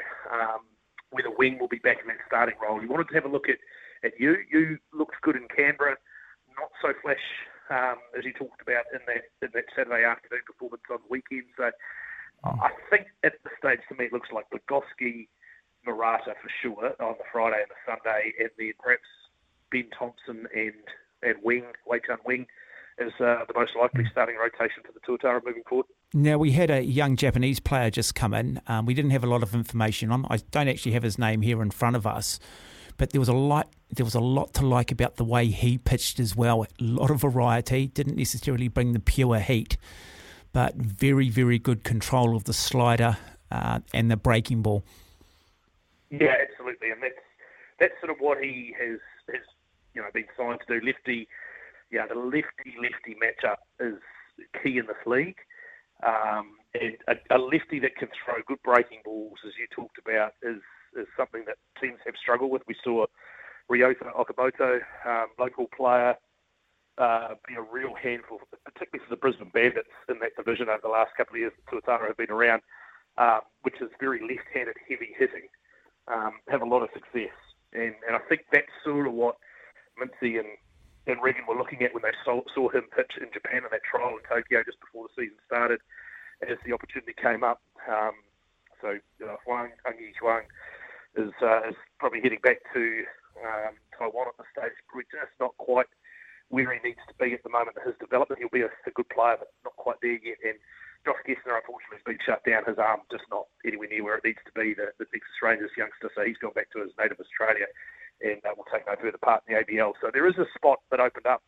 Uh, obviously, Glogoski coming back onto the roster, and then um, Rio Kohigashi, this left-hander. I, I think that's where the Tuatara have been a little bit light, having a good lefty breaking ball pitcher in the out of the bullpen other than Oscar Nakaoshi. They, they really didn't have a whole lot of options now. They can sort of alternate those two across a weekend. Both of them are independent pitchers, so they don't have any restrictions in terms of you know having to have a day off or anything like that. It's um, that you get with the affiliate players. So yeah, those two I think we'll, we'll, we'll see a fair bit of them in short bursts, probably only one inning at a time, um, which might be the best way to use them. Okay, Dale. Look, uh, the team jump on a plane later in the week, head off to Perth, take on the Heat. The Heat uh, in the other division, the Southwest Division, Tuatara sit in the North East Division. But the Perth Heat, seven wins, five losses, which suggests that they are beatable, that they don't necessarily um, have a side that's lights out. Oh, look, they'll be competitive, and just the, the nature, it's the longest road trip, obviously, going all the way to the west coast of Australia. It's a tough road trip. It's, you know, but thankfully the Tuatara are able to do it um, direct on the way over. They'll be making a number of stops. I they come back via Africa just about on the way home. Um, but at least, yeah, on the way over, they should be in reasonable shape when they get there. Yeah, be, Perth will be a challenge. And they've had the wood over the Tuatara the, the first two years that the side's been in the competition. They played them early. Um, that was the opening very, very first series way back in the 18 19 season. It was the first home series here in Auckland uh, last time round as well. And Tuatara were pretty slow out of the blocks uh, both of those seasons, and, the, and he crushed them on both occasions. So a little bit of payback probably on the mind of Steve Mintz, who was around and, and at the helm for both of those series. The players probably there weren't too many that, uh, that, that double up from that, but um, yeah, Mincy, I think if they could go over and split the series, you know, two-two, that'd be a pretty good result. They'd be they'd be reasonably happy, but. Um, they'd want, they'd certainly want, yeah. The Friday night game is just so crucial in these series. You can win the Friday night game, so it takes the pressure off, and you know anything you can get from there becomes an advantage, particularly on the road. So um, I'm sure they'll target the Friday night with Klogowski uh, likely to be on the mound. Dale Budge, appreciate your time on the program tonight. Enjoy the rest of the week in Queenstown. Thanks, mate. Dale Budge there, Mr. Baseball. 13 and a half minutes away from 10 o'clock. They come back and play at home against the Melbourne Aces Friday week.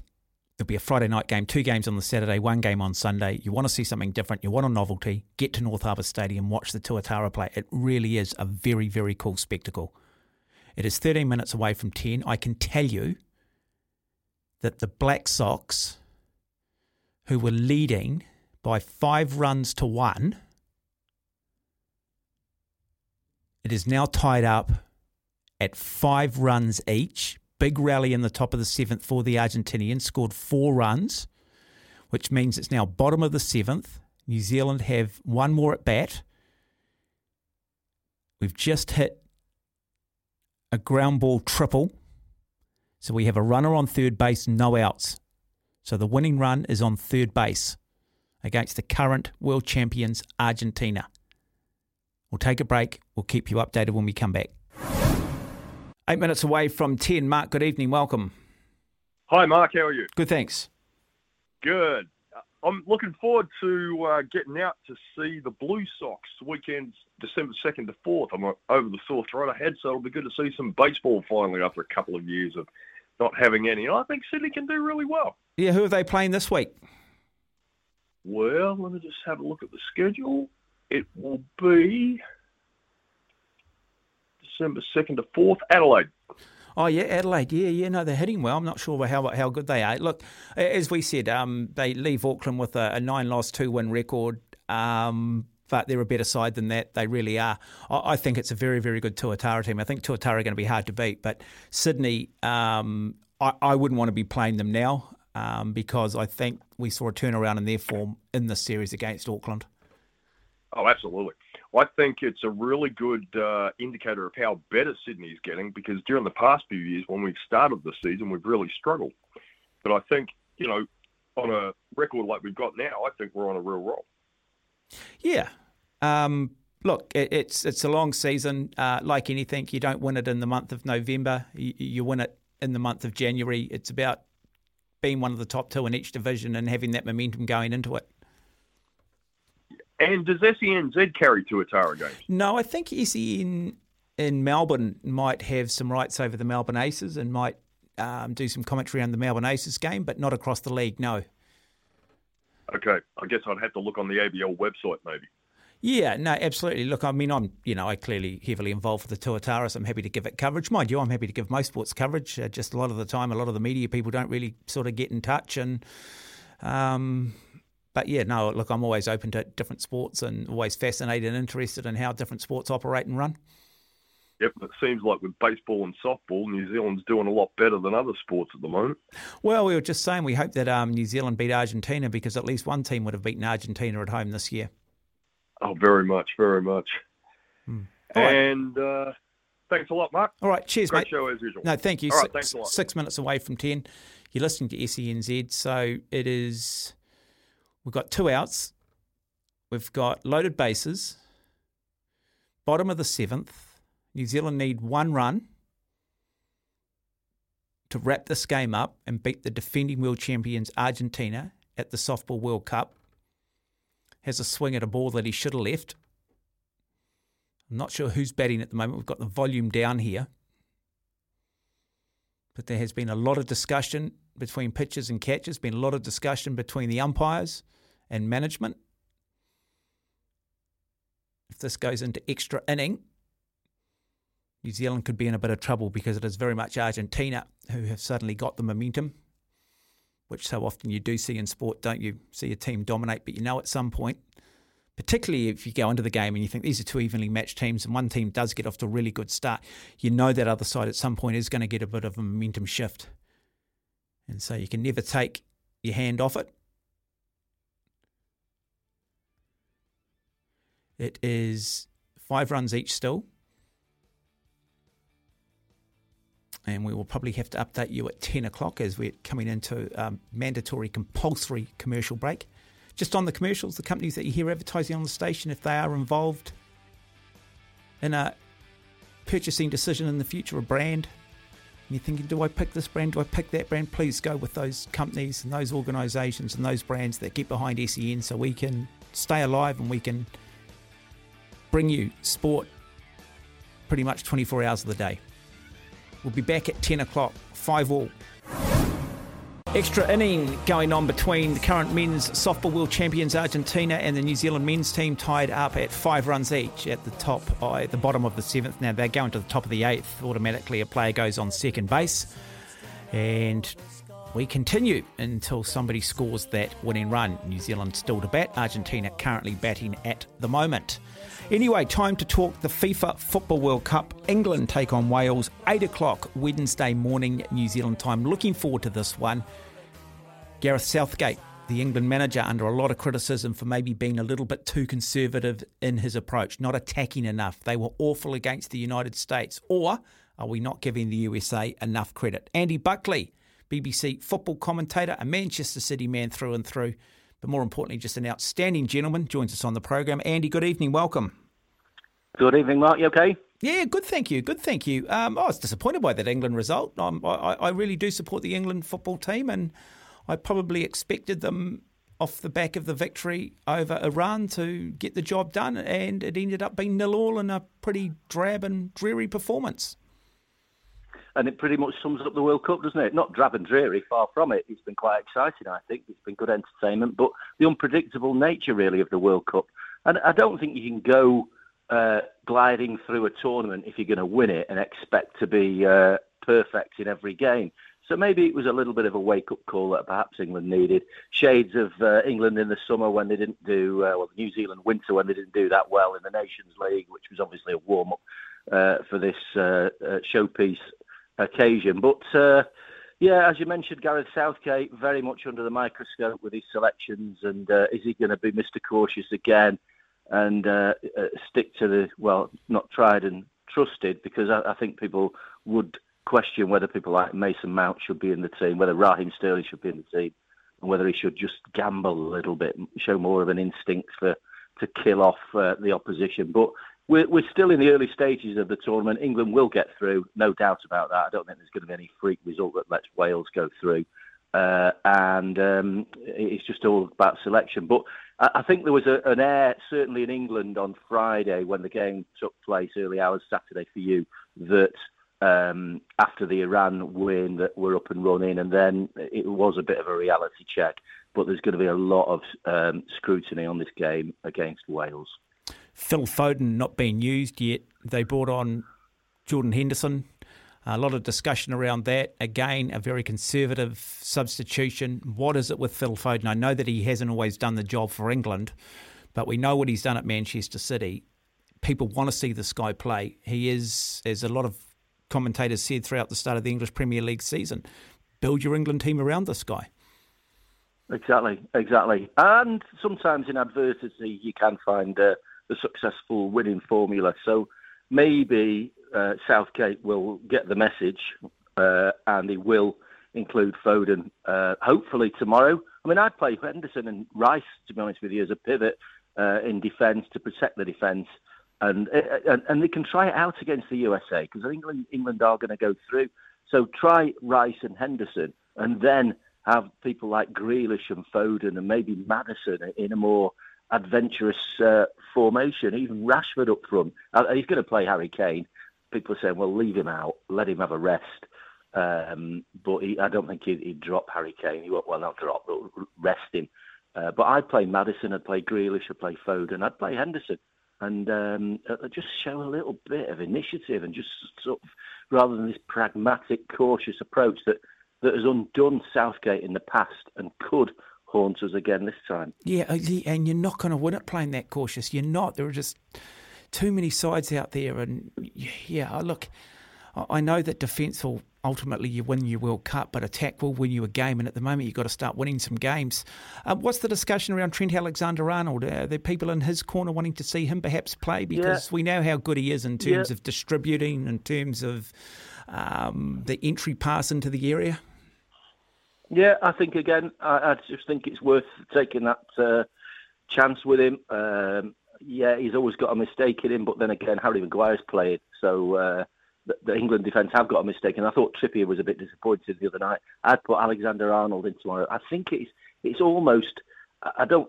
it's almost a free hit for England tomorrow, and it's a chance really to find a winning formula, which is a rarity in a World Cup that you've got a game that you can afford to just not experiment. He knows what he's going to get from these players. I think from a Manchester City fan's perspective regarding Phil Foden, it suddenly is like the weight of the whole of England could be on Foden's shoulders tomorrow if he plays. And if he doesn't measure up to the standards that he's shown repeatedly for Manchester City, as oh well, he shouldn't have played in.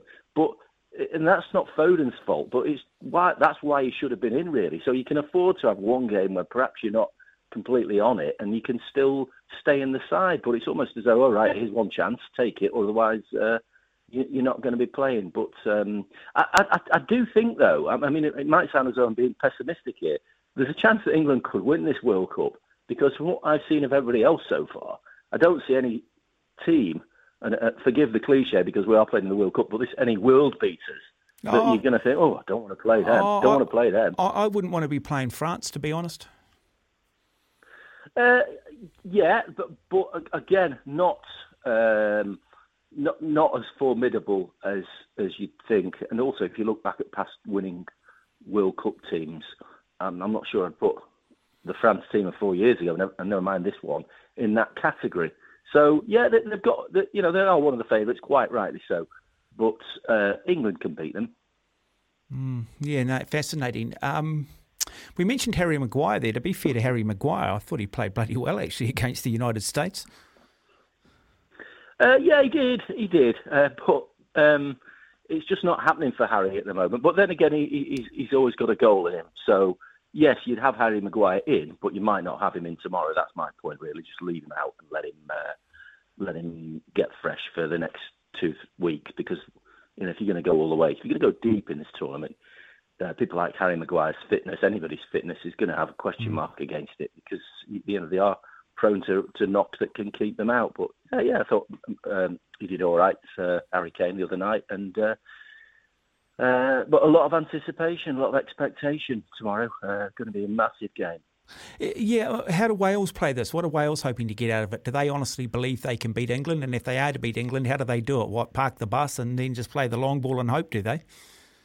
Yeah, I think so, and I just think it's the end though for a lot of these Welsh players, Gareth Bale, uh, Aaron Ramsey, uh, and I think they're flattered to deceive. To be honest with you, um, no love lost between the English and the Welsh uh, as much as anything, because I think the Welsh I mean, the Welsh border is only 40 mi- miles away from where I'm talking to you, but you go to North Wales, there's a lot of hatred and animosity towards English people, and English people don't feel that towards Welsh people. They haven't, they're not really that bothered. It's a bit like Scotland, really. Just get on with your own football. But Wales, for some reason, like Scotland, seem to be preoccupied with what England are doing. Um, and uh, yeah, I, I, I think Wales. Uh, I think they've almost resigned really to going out because I don't. I just don't think that they're going to get the result that they're looking for. Um, I I just.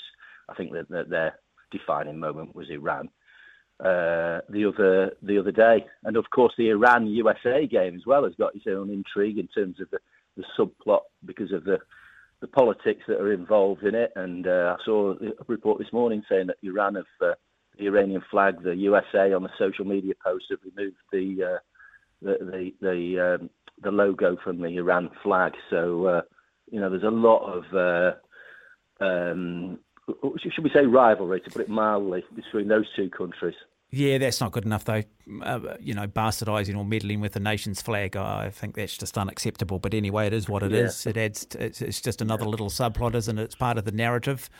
Um, so, Yeah. so what? What is the minimum requirement against Wales? Will one nil be enough? Um, what, what- what's what, what what's a pass mark for England to maybe ease people's fears a little bit and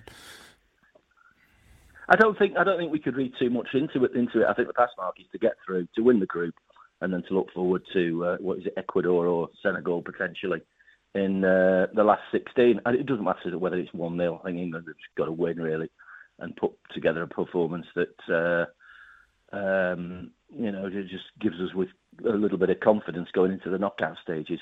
Which is when a lot of people say that's when the World Cup really gets going, when you get to the, the kind of cut and thrust of uh, the knockout tournament. Although, having said that, I think it's been quite refreshing, really, to see some of the uh, performances from the likes of Saudi Arabia and Japan and everything. It's quite heartening, really, because it hasn't been as predictable. Even and some of the the, the big guns, you know, France aside, but if you think of Germany, Spain last night weren't as convincing as perhaps people thought they were going to be. Um, you know, never write off the Germans is one of the headlines in the English newspapers today.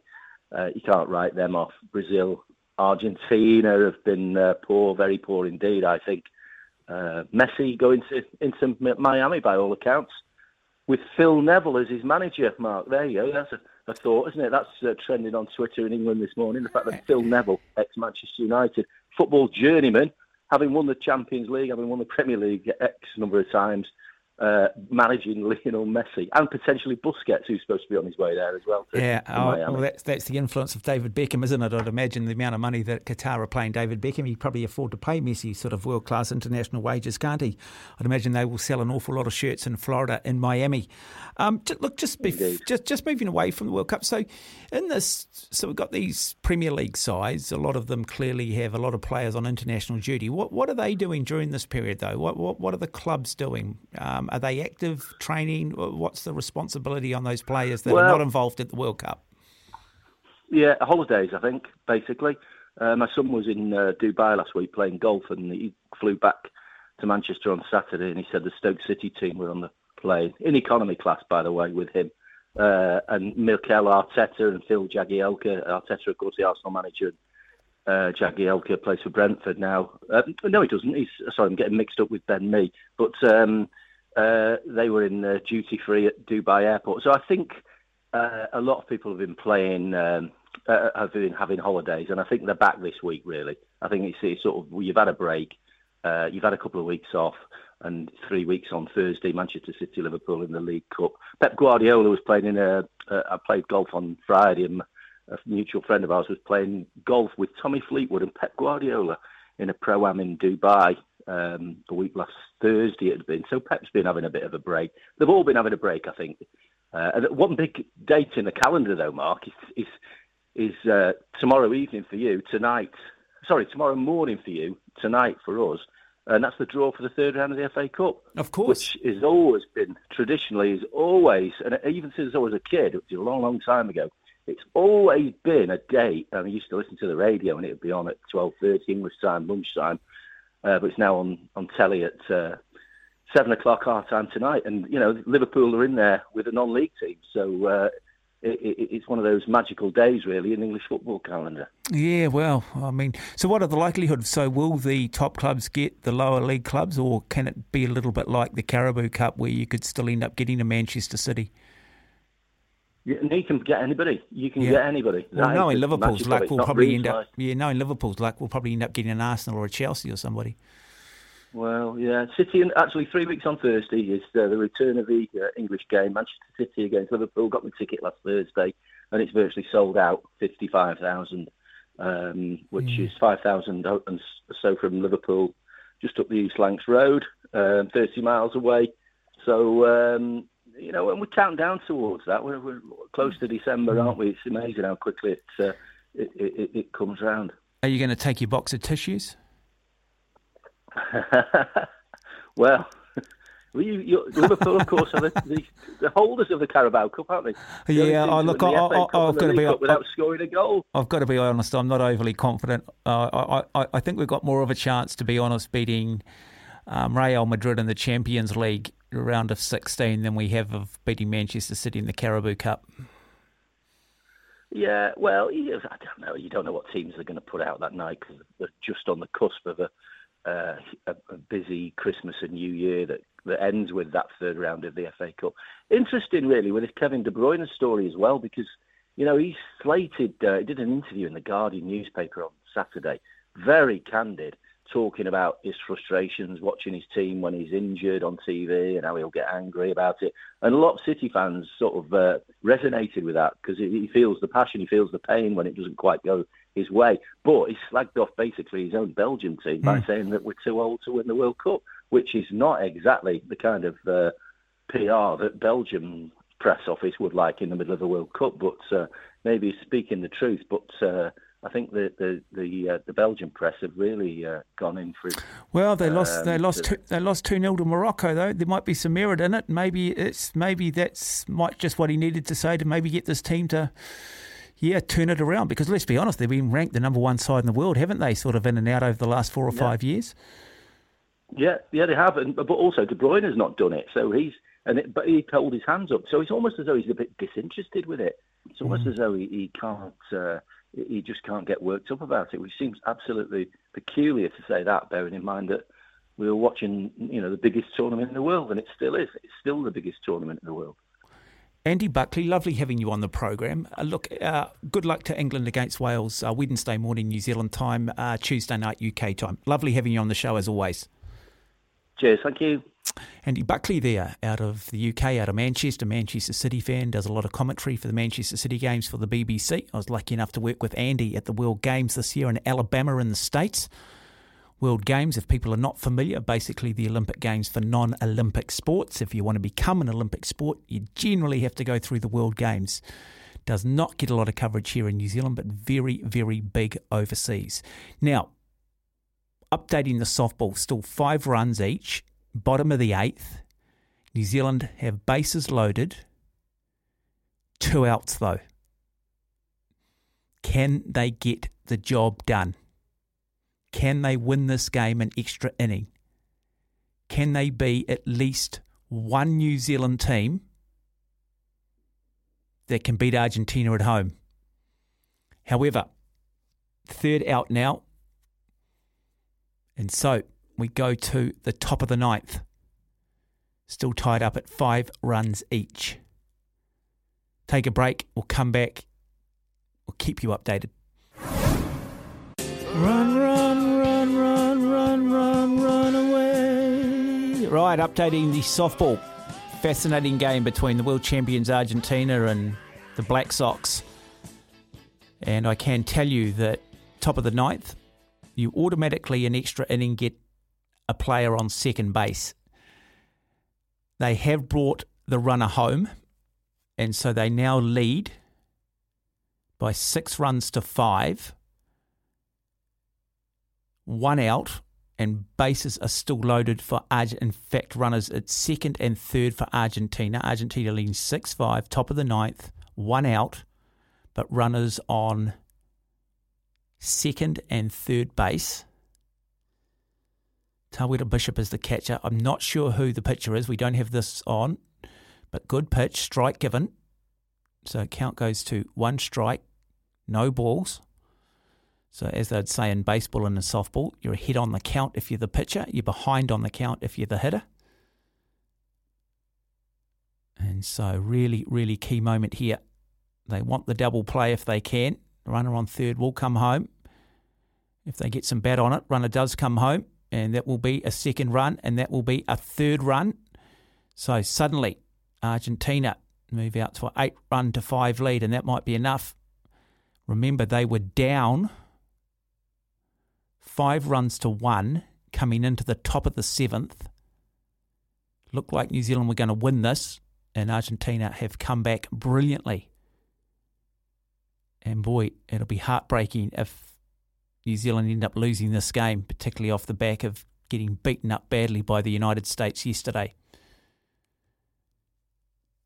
Been a little bit of criticism in the previous inning that New Zealand perhaps should have tried to bring the runner home and held him up on third, and then we couldn't continue that momentum with the next player going out.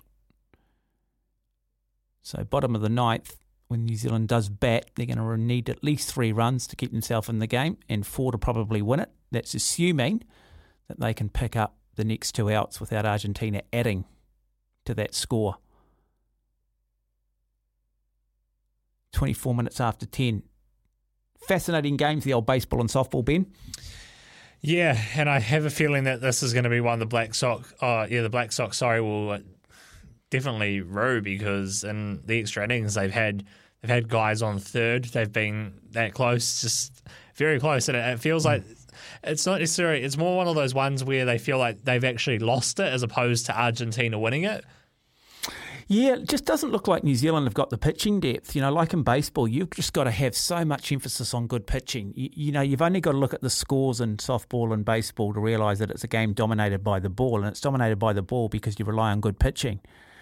And we just don't seem to have quite had the accuracy. Getting too, we're getting behind on the count too easily. And what I mean behind on the count, too many balls, too many walks, and then you know trying to correct it, and players then getting bad on ball and advancing the runners. But it's not looking like it's going to be a great world championship again for the Black Sox. And what does it say about softball in this country? Is it in trouble? A lot of our traditional sports, I think, are in a little bit of trouble. You can blame it on administration, you can blame it on coaching, but I just think there's so many more sports now on offer to young kids. It might be mountain biking, could be athletics, water polo, swimming, touch, baseball, all sorts of sports for young people to now choose. Lacrosse is another big one. But even things like ultimate frisbee. And clearly, the one we've already discussed, which seems to be taking, I think, a majority of young men anyway, and even women, and that is basketball. Hey, look, the lines are open 0800 150811 if you do want to phone the program. You've got anything you do want to add to the discussion, anything you observed from over the weekend. Is the softball getting the coverage it deserves in our mainstream media? If not, why not? Is it because it's a blue collar sport and we tend to prejudice the blue collar sports? Same media organisations who continue to preach equity, but only when it's in their best interest commercially. We'll take a break. We'll come back with more. You're listening to SENZ. 28 minutes away from 11 o'clock. We're going to bring you some live football around about 10 to 11 tonight. What's the game we're bringing up first, Ben? I've got it here in front of me somewhere. Cameroon Serbia. Is that the game? Cameroon Serbia. And then we'll bring you live coverage of South Korea versus Ghana. And then 5 a.m. tomorrow morning. Looking forward to this one, mate. These are this team's niggly to beat, mate. And that is Switzerland. Brazil take on Switzerland. That should be an absolute beauty. And then, is there an 8 o'clock game tomorrow? Doesn't appear to be. Doesn't appear to be an 8 o'clock game unless I'm missing it. No, no 8 o'clock game. And then 8 o'clock Wednesday morning, it will be England taking on Wales. Should I give you the good news or the bad news on the softball, Ben? There's, it's Portugal Uruguay tomorrow. Oh, is it Portugal Uruguay? How come that's not on my system? Maybe it is. Maybe I've got to go up more. Don't know. Do I? Oh no, Portugal, Uruguay. Yeah, Group H game, eight o'clock. It seems strange that they don't have the four games on. That should be a beauty too. South American flair versus European flair with that sort of Spanish influence across both, or Portuguese influence across both countries. And not good news for the Black Sox men's softball team. Um, Argentina now lead New Zealand 11 runs to 5. Huge inning, this one for Argentina. Two outs. No runners on base, but the previous hitter for Argentina hit a home run with bases loaded. And so New Zealand, when this inning does come to a close, will get one more at bat.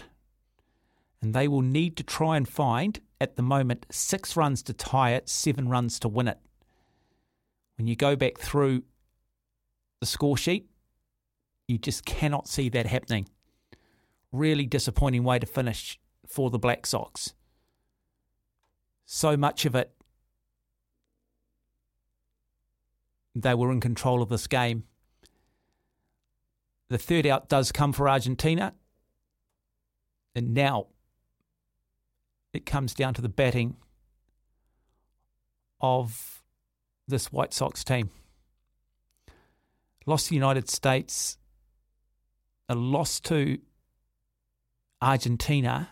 I'm not sure how that plays out in regards to what they need to do to try and make some sort of semi final to give themselves any chance of winning their eighth softball world championship.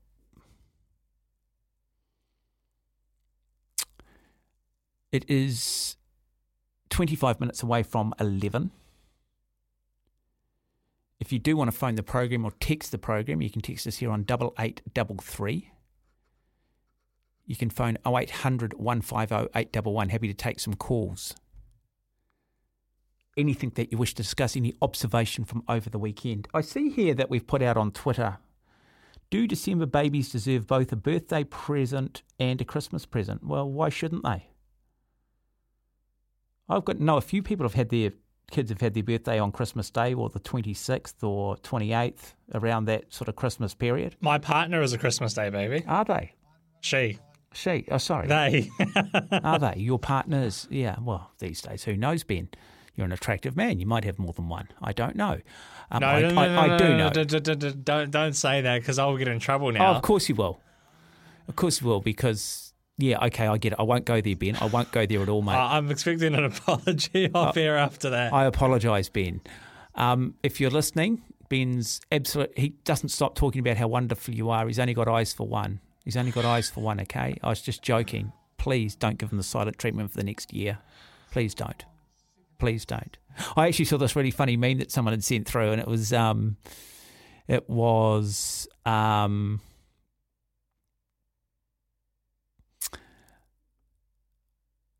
Talking to what was um Jesus' father's name? God. No, Mary and I, I've never read the Bible, so it might have been. Anyway, he's standing there and he's going, Mary, I'm really sorry. Please talk to me. And Mary says, I'm okay. And then the headline is how the song Silent Night came around, which I thought was quite funny. And it's it's bloke humour, isn't it? It's bloke humour. Um, but it's funny that it's out there because clearly the whole silent treatment thing is is is a thing. Um, and every guy seems to laugh at it. So feel a bit better if at times you do get the silent treatment. I, I think it's quite common. I think it's quite common anyway. I'm probably going to dig myself a hole, a hole I won't be able to get out of. Um, so New Zealand at bat, they do have that runner on second, which is automatic in these extra inning.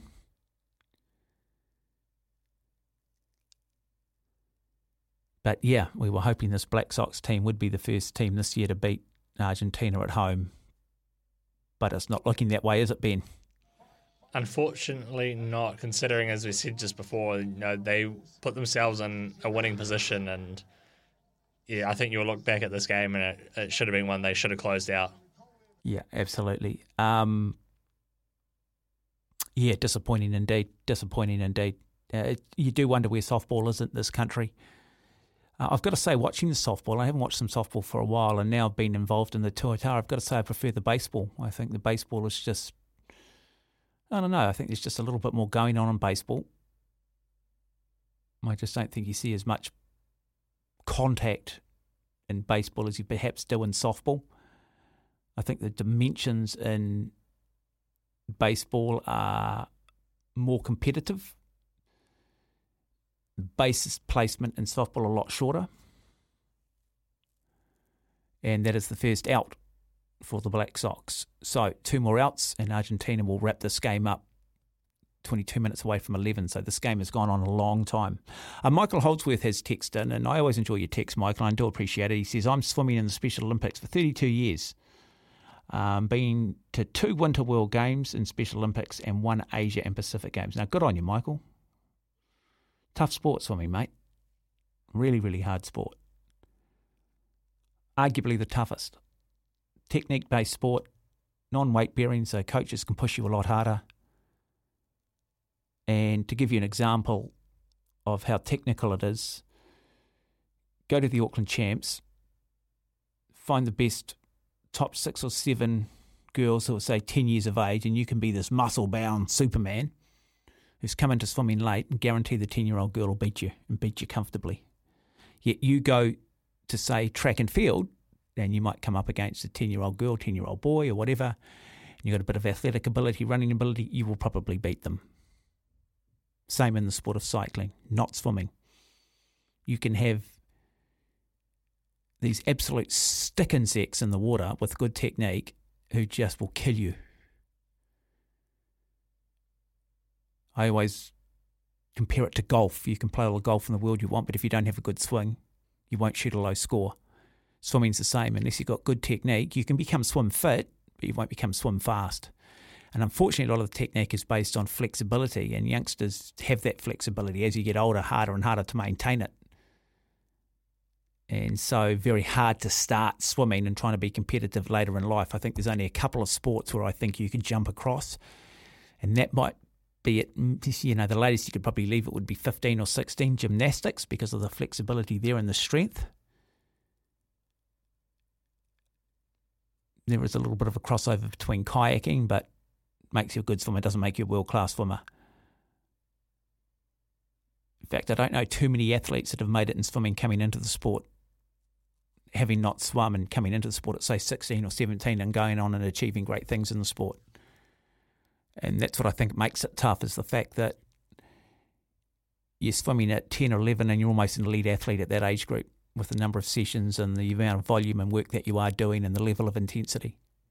Tough, tough game. We'll take a break. You're listening to SENZ. Coming up to 14 and a half minutes away from 11 o'clock shortly, we will bring you live commentary here in, on SENZ and across SEN in Australia, Cameroon taking on Serbia. Then it will be South Korea, Ghana at 2 o'clock, followed by Brazil, Switzerland at 5 a.m., and then this absolute beauty between Portugal and Uruguay. So the New Zealand men's softball team have been beaten by Argentina 11 runs to 5. It went to two extra innings, and Argentina got the job done. Beaten badly yesterday by the United States, the Black Sox, and I understand though the United States were beaten today by Venezuela, Ben. Sorry, it was the Czech Republic. Czech Republic, who New Zealand beat on opening day. Correct. 6 3. Wow. Okay. So it's not over yet necessarily. No, it's uh, it's going to be one of those ones where you know, it's. I think the simple equation is New Zealand have to win those next two games in their group. Yeah, it's as simple as that. Yep, must win and win them well. Yep. Do they have the pitching depth? That is the key question, Ben. Didn't look good tonight, did they? No, a lot to of hits. really bounce back, and you'd hope in front of a home crowd they can.